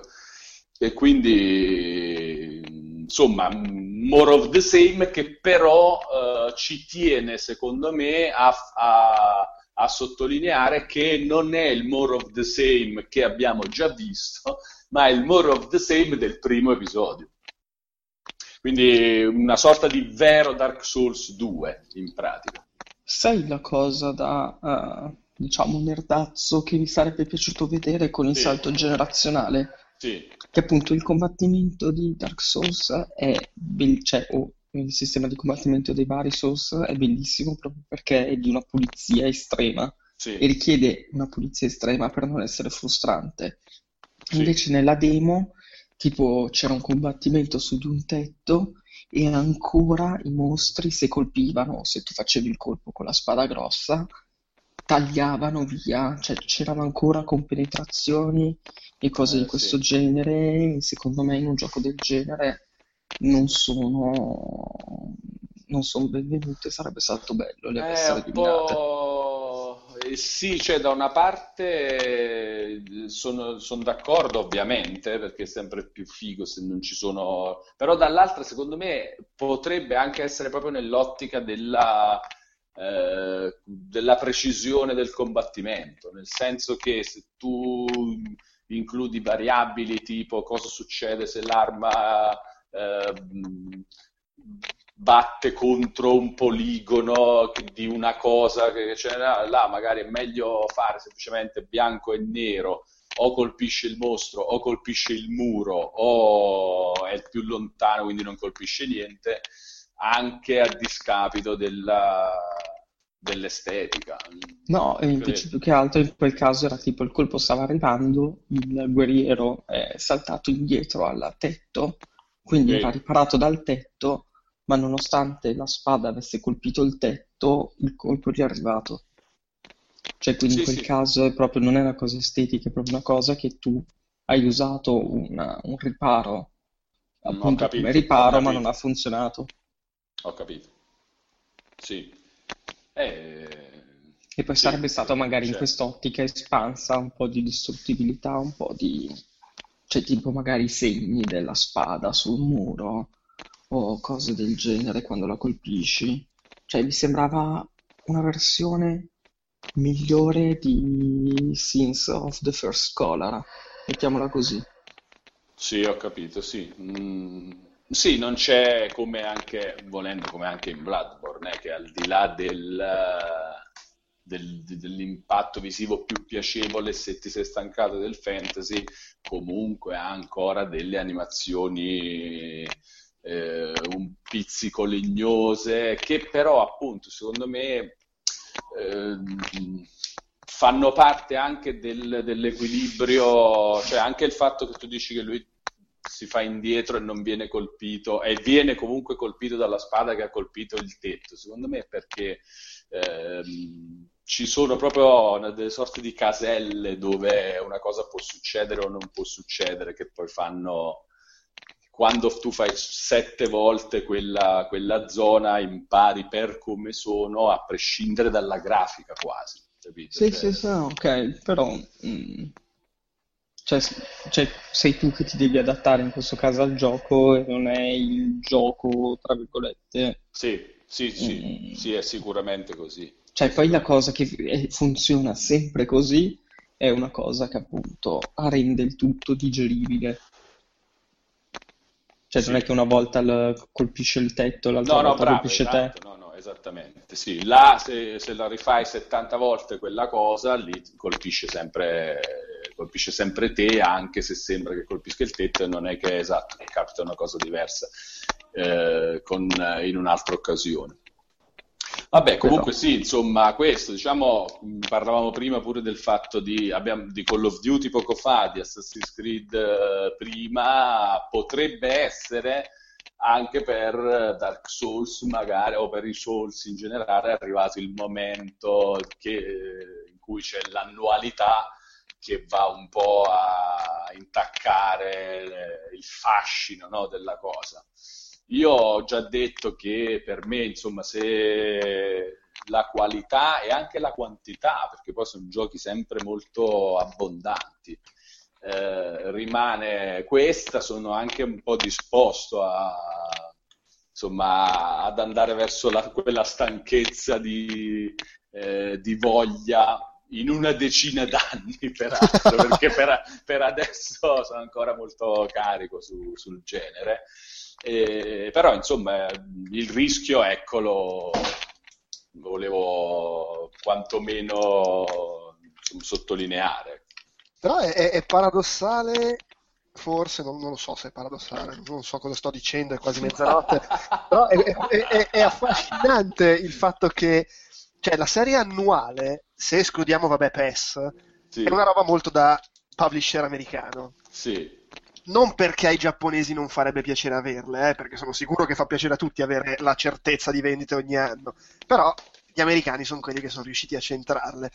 È, è, bizzarro se è proprio Dark Souls quella che riesce nell'impresa, che è una eh, serie sulla carta folle, co- così poco popolare e così poco vendibile, o quantomeno facilmente vendibile al punto da diventare la cosa che fai ogni anno perché ti garantisce tot vendite e que- hai quella certezza, quel pilastro. No, no, cioè è, fo- è, follia totale. È follia pure, è vero. Cioè, se all'epoca di Demon Souls, o ma anche del primo Dark Souls, che tutto sommato dicevi, ah, ne hanno fatto un altro di, di quel tipo, se, que- se, all'epoca del primo Dark Souls ti avessero detto questa diventa una serie in cui esce ogni anno addirittura due robe di me, un anno Bloodborne, un anno Dark Souls, tu dici ma va. Ma Dark Souls era già il secondo, ma pensa se te lo dicevano con Demon's Souls, eh no, che era dai, tipo la roba che avevano giocato, ah, la nerdata, ma che è sta sì, roba? no, ma Demon's Souls non l'avevano nemmeno portato in... Uh, c'era un'esclusiva Sony, Sony si era rifiutata di portarla negli USA in Europa sì, sì, perché infatti. diceva che non era adatta e infatti eh, nonostante sia un'esclusiva era stato distribuito da Atlus. Sì, sì. Eh, penso, da... pe- pensa se, se, si crea questa situazione folle in cui Dark Souls è il gioco mainstream di Namco Bandai. Ma quello... guarda che cioè, è quasi no, è, così. Eh. È, cioè, è il gioco quello facile, no? Quello che fanno sì. perché così possono permettersi di fare i giochi sperimentali. Ma sicuro è il loro... Possono sperimentare su Naruto. sì, tra l'altro. esatto. Beh, è il loro AAA, è il loro gioco di punta, senz'altro, anche a livello proprio di investimenti e tutto. Sì, quantomeno di, da... di comunicazione a sì, livello bravo, di videogiocatori, esatto. perché poi immagino che come investimenti pubblicitari, eh, magari dipende dal paese, però spendono assai su Naruto, One Piece no, e tutta sì, quella roba. Dragon Ball. Che comunque vendono sicuramente molto di più. Però, sì. eh, cioè, però la, la, la, nella nostra percezione Dragon Ball è il gioco di nicchia e Dark Souls è quello mainstream. e comunque intanto loro avevano questa stanza con tutti i loro giochi dove gli altri era tipo sembrava una vecchia sala giochi brutta. e, poi e poi la parete con Dark Souls 3.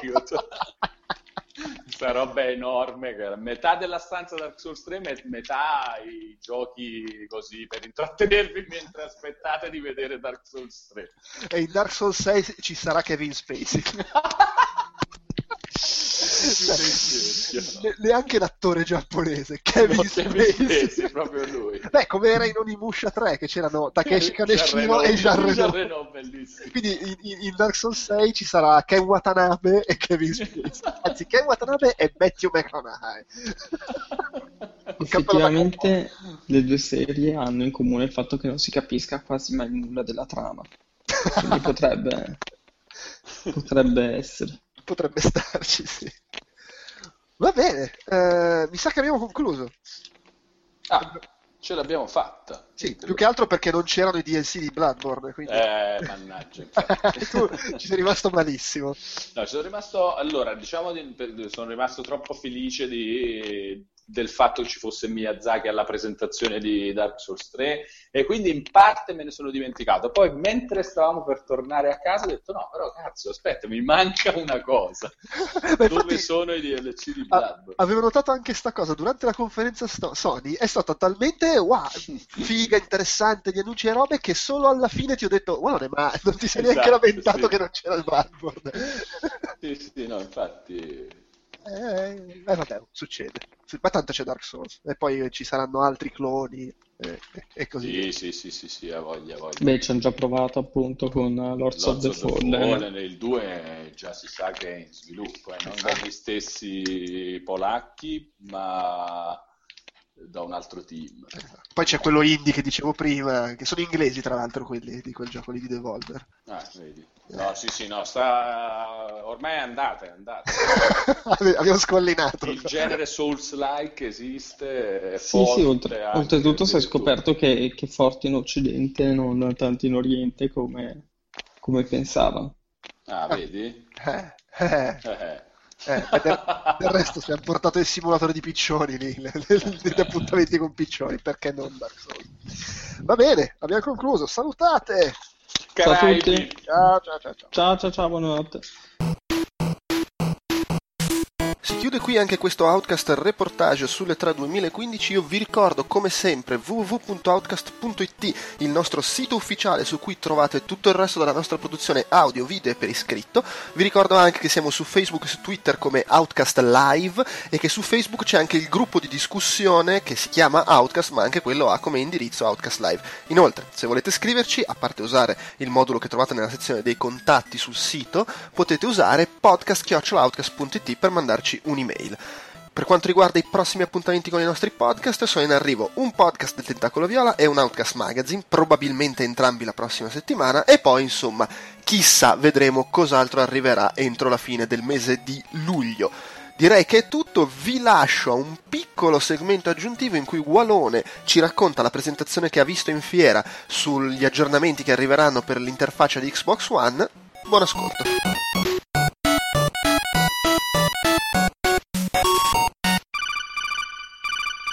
Uelone. Sì. Siamo ancora qui a sorpresa, siamo rimasti io e te, è una roba... il Dopo i titoli di, di coda, eh, quel, certo, quel sì, sì, è, la, è la, la, massoneria di, dell'antiterrorismo, l'ISIS ancora. E un saluto di nuovo a chi ci segue dalla, dal controspionaggio americano. Tra l'altro per parlare di cosa? Di qualcosa che, correggimi se sbaglio, è già disponibile per chi ha Xbox Preview, giusto?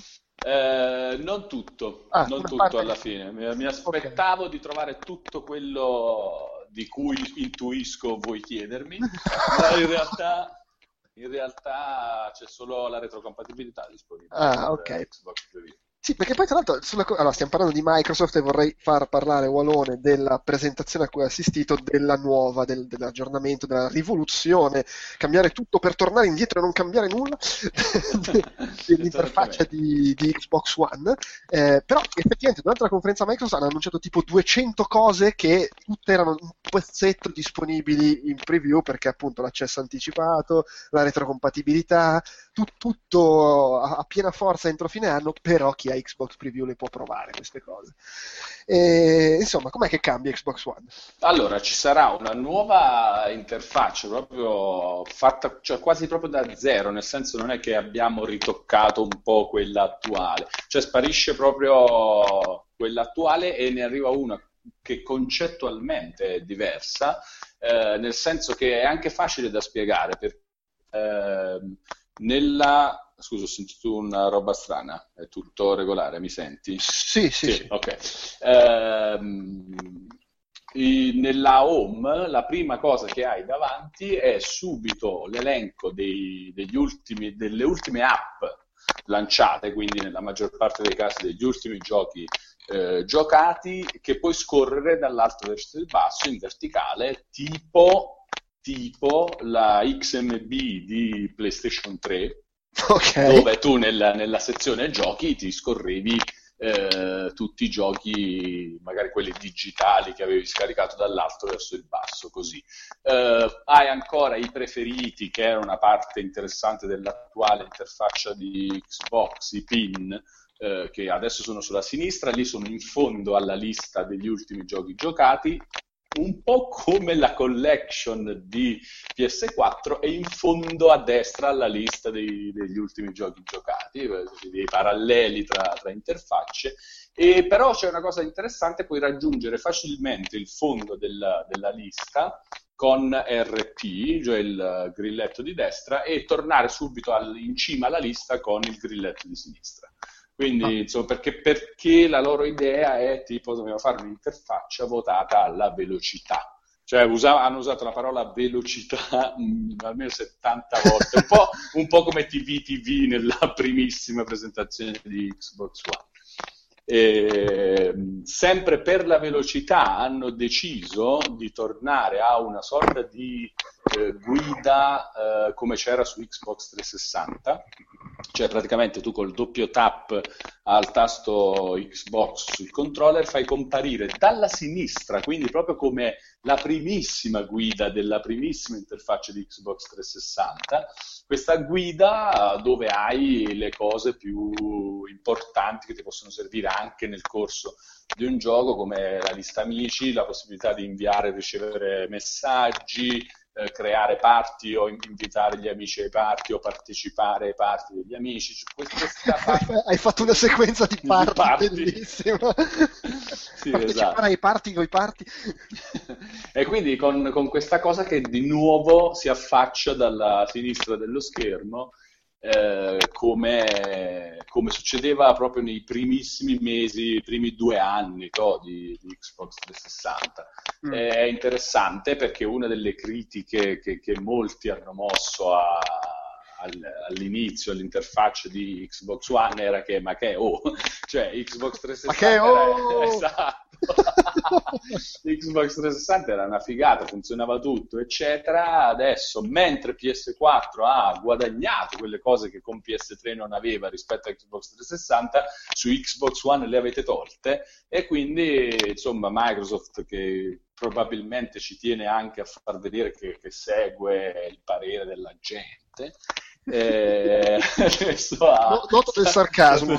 No, no, no, secondo me quest'ultima cosa è verissima. Da marzo 2014 è molto vera. Ah, Lentamente, gradualmente, diciamo, però loro stanno effettivamente aggiungendo al sistema operativo di Xbox One le cose che la gente ha detto ma che oh, non ci sono più. Quindi di messaggi vocali sono arrivati, il party è migliorato, all'inizio era una tragedia e questa nuova interfaccia in effetti potrebbe anche mm, chiudere un po' il cerchio del, delle cose che mancavano, per essere il nuovo punto di partenza per uh, eventuali poi sviluppi futuri, però stavolta meno necessari. Adesso eh, siamo stati per, per un anno nel, nel, campo delle cose che era necessario aggiungere al, all'interfaccia perché all'inizio non c'era.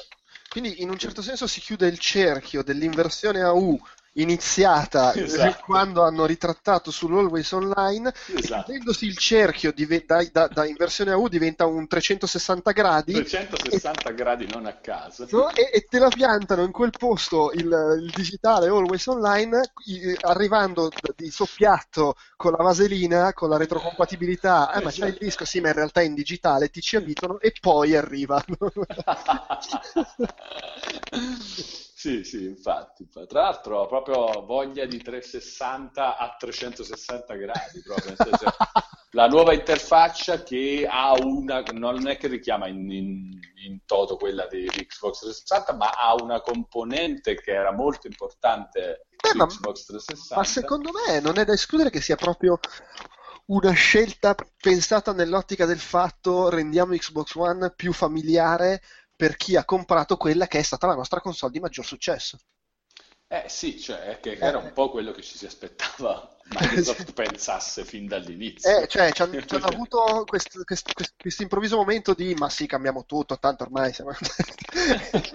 e invece, eh, però no, effettivamente ha senso come cosa. E secondo me comunque un minimo di senso può avercela anche nell'ottica del la gente un po' meno appassionata che deve ancora fare il cambio di console e, e in quel senso la retrocompatibilità un po' può funzionare. No, no, infatti. Sì. Mi, mi, ricordo che si diceva che ai tempi del passaggio fra NES e Super NES, il, quando in America, dove il NES era tipo il videogioco, non c'era altro, e la gente si incazzava perché non poteva usare i giochi del NES su Super NES. Ma tipo, vabbè, poi gli americani sono fatti così. Cause a Nintendo per questa cosa. Sì.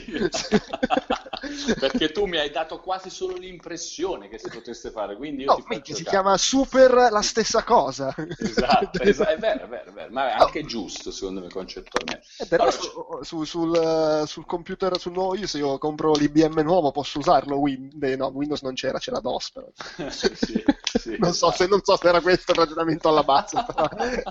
Può darsi però. Oh, c'è, allora, c'è dell'altro, c'è anche il fatto che eh, la nuova interfaccia molto più eh, punta a mostrarti subito visivamente le cose social, eh, il feed delle attività degli amici, molto più, più, figo di quello che c'è adesso, più grande. E praticamente sul, sulla home hai la lista degli ultimi giochi, poi sposti a destra c'è il, il, feed degli amici e basta, poi più a destra ancora c'è lo store, quindi mm. molto ridotte le cose principali perché grazie alla guida raggiungi più facilmente quelle importanti e quindi potrebbe essere anche un po' più figa esteticamente. Quella di oggi a me non dispiace, però effettivamente a volte ti sembra di doverti spostare troppo da, da una cosa all'altra per raggiungere quello che ti serve.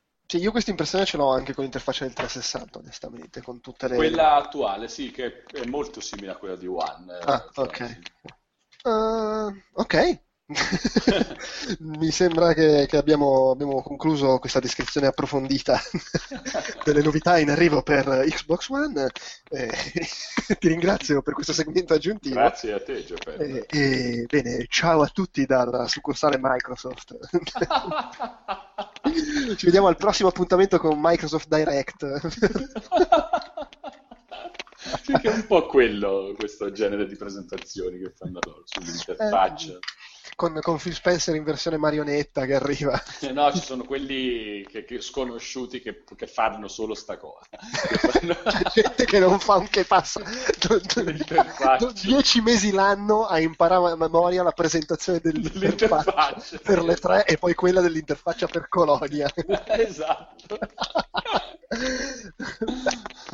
Vabbè. Va bene, ciao. Caraibi.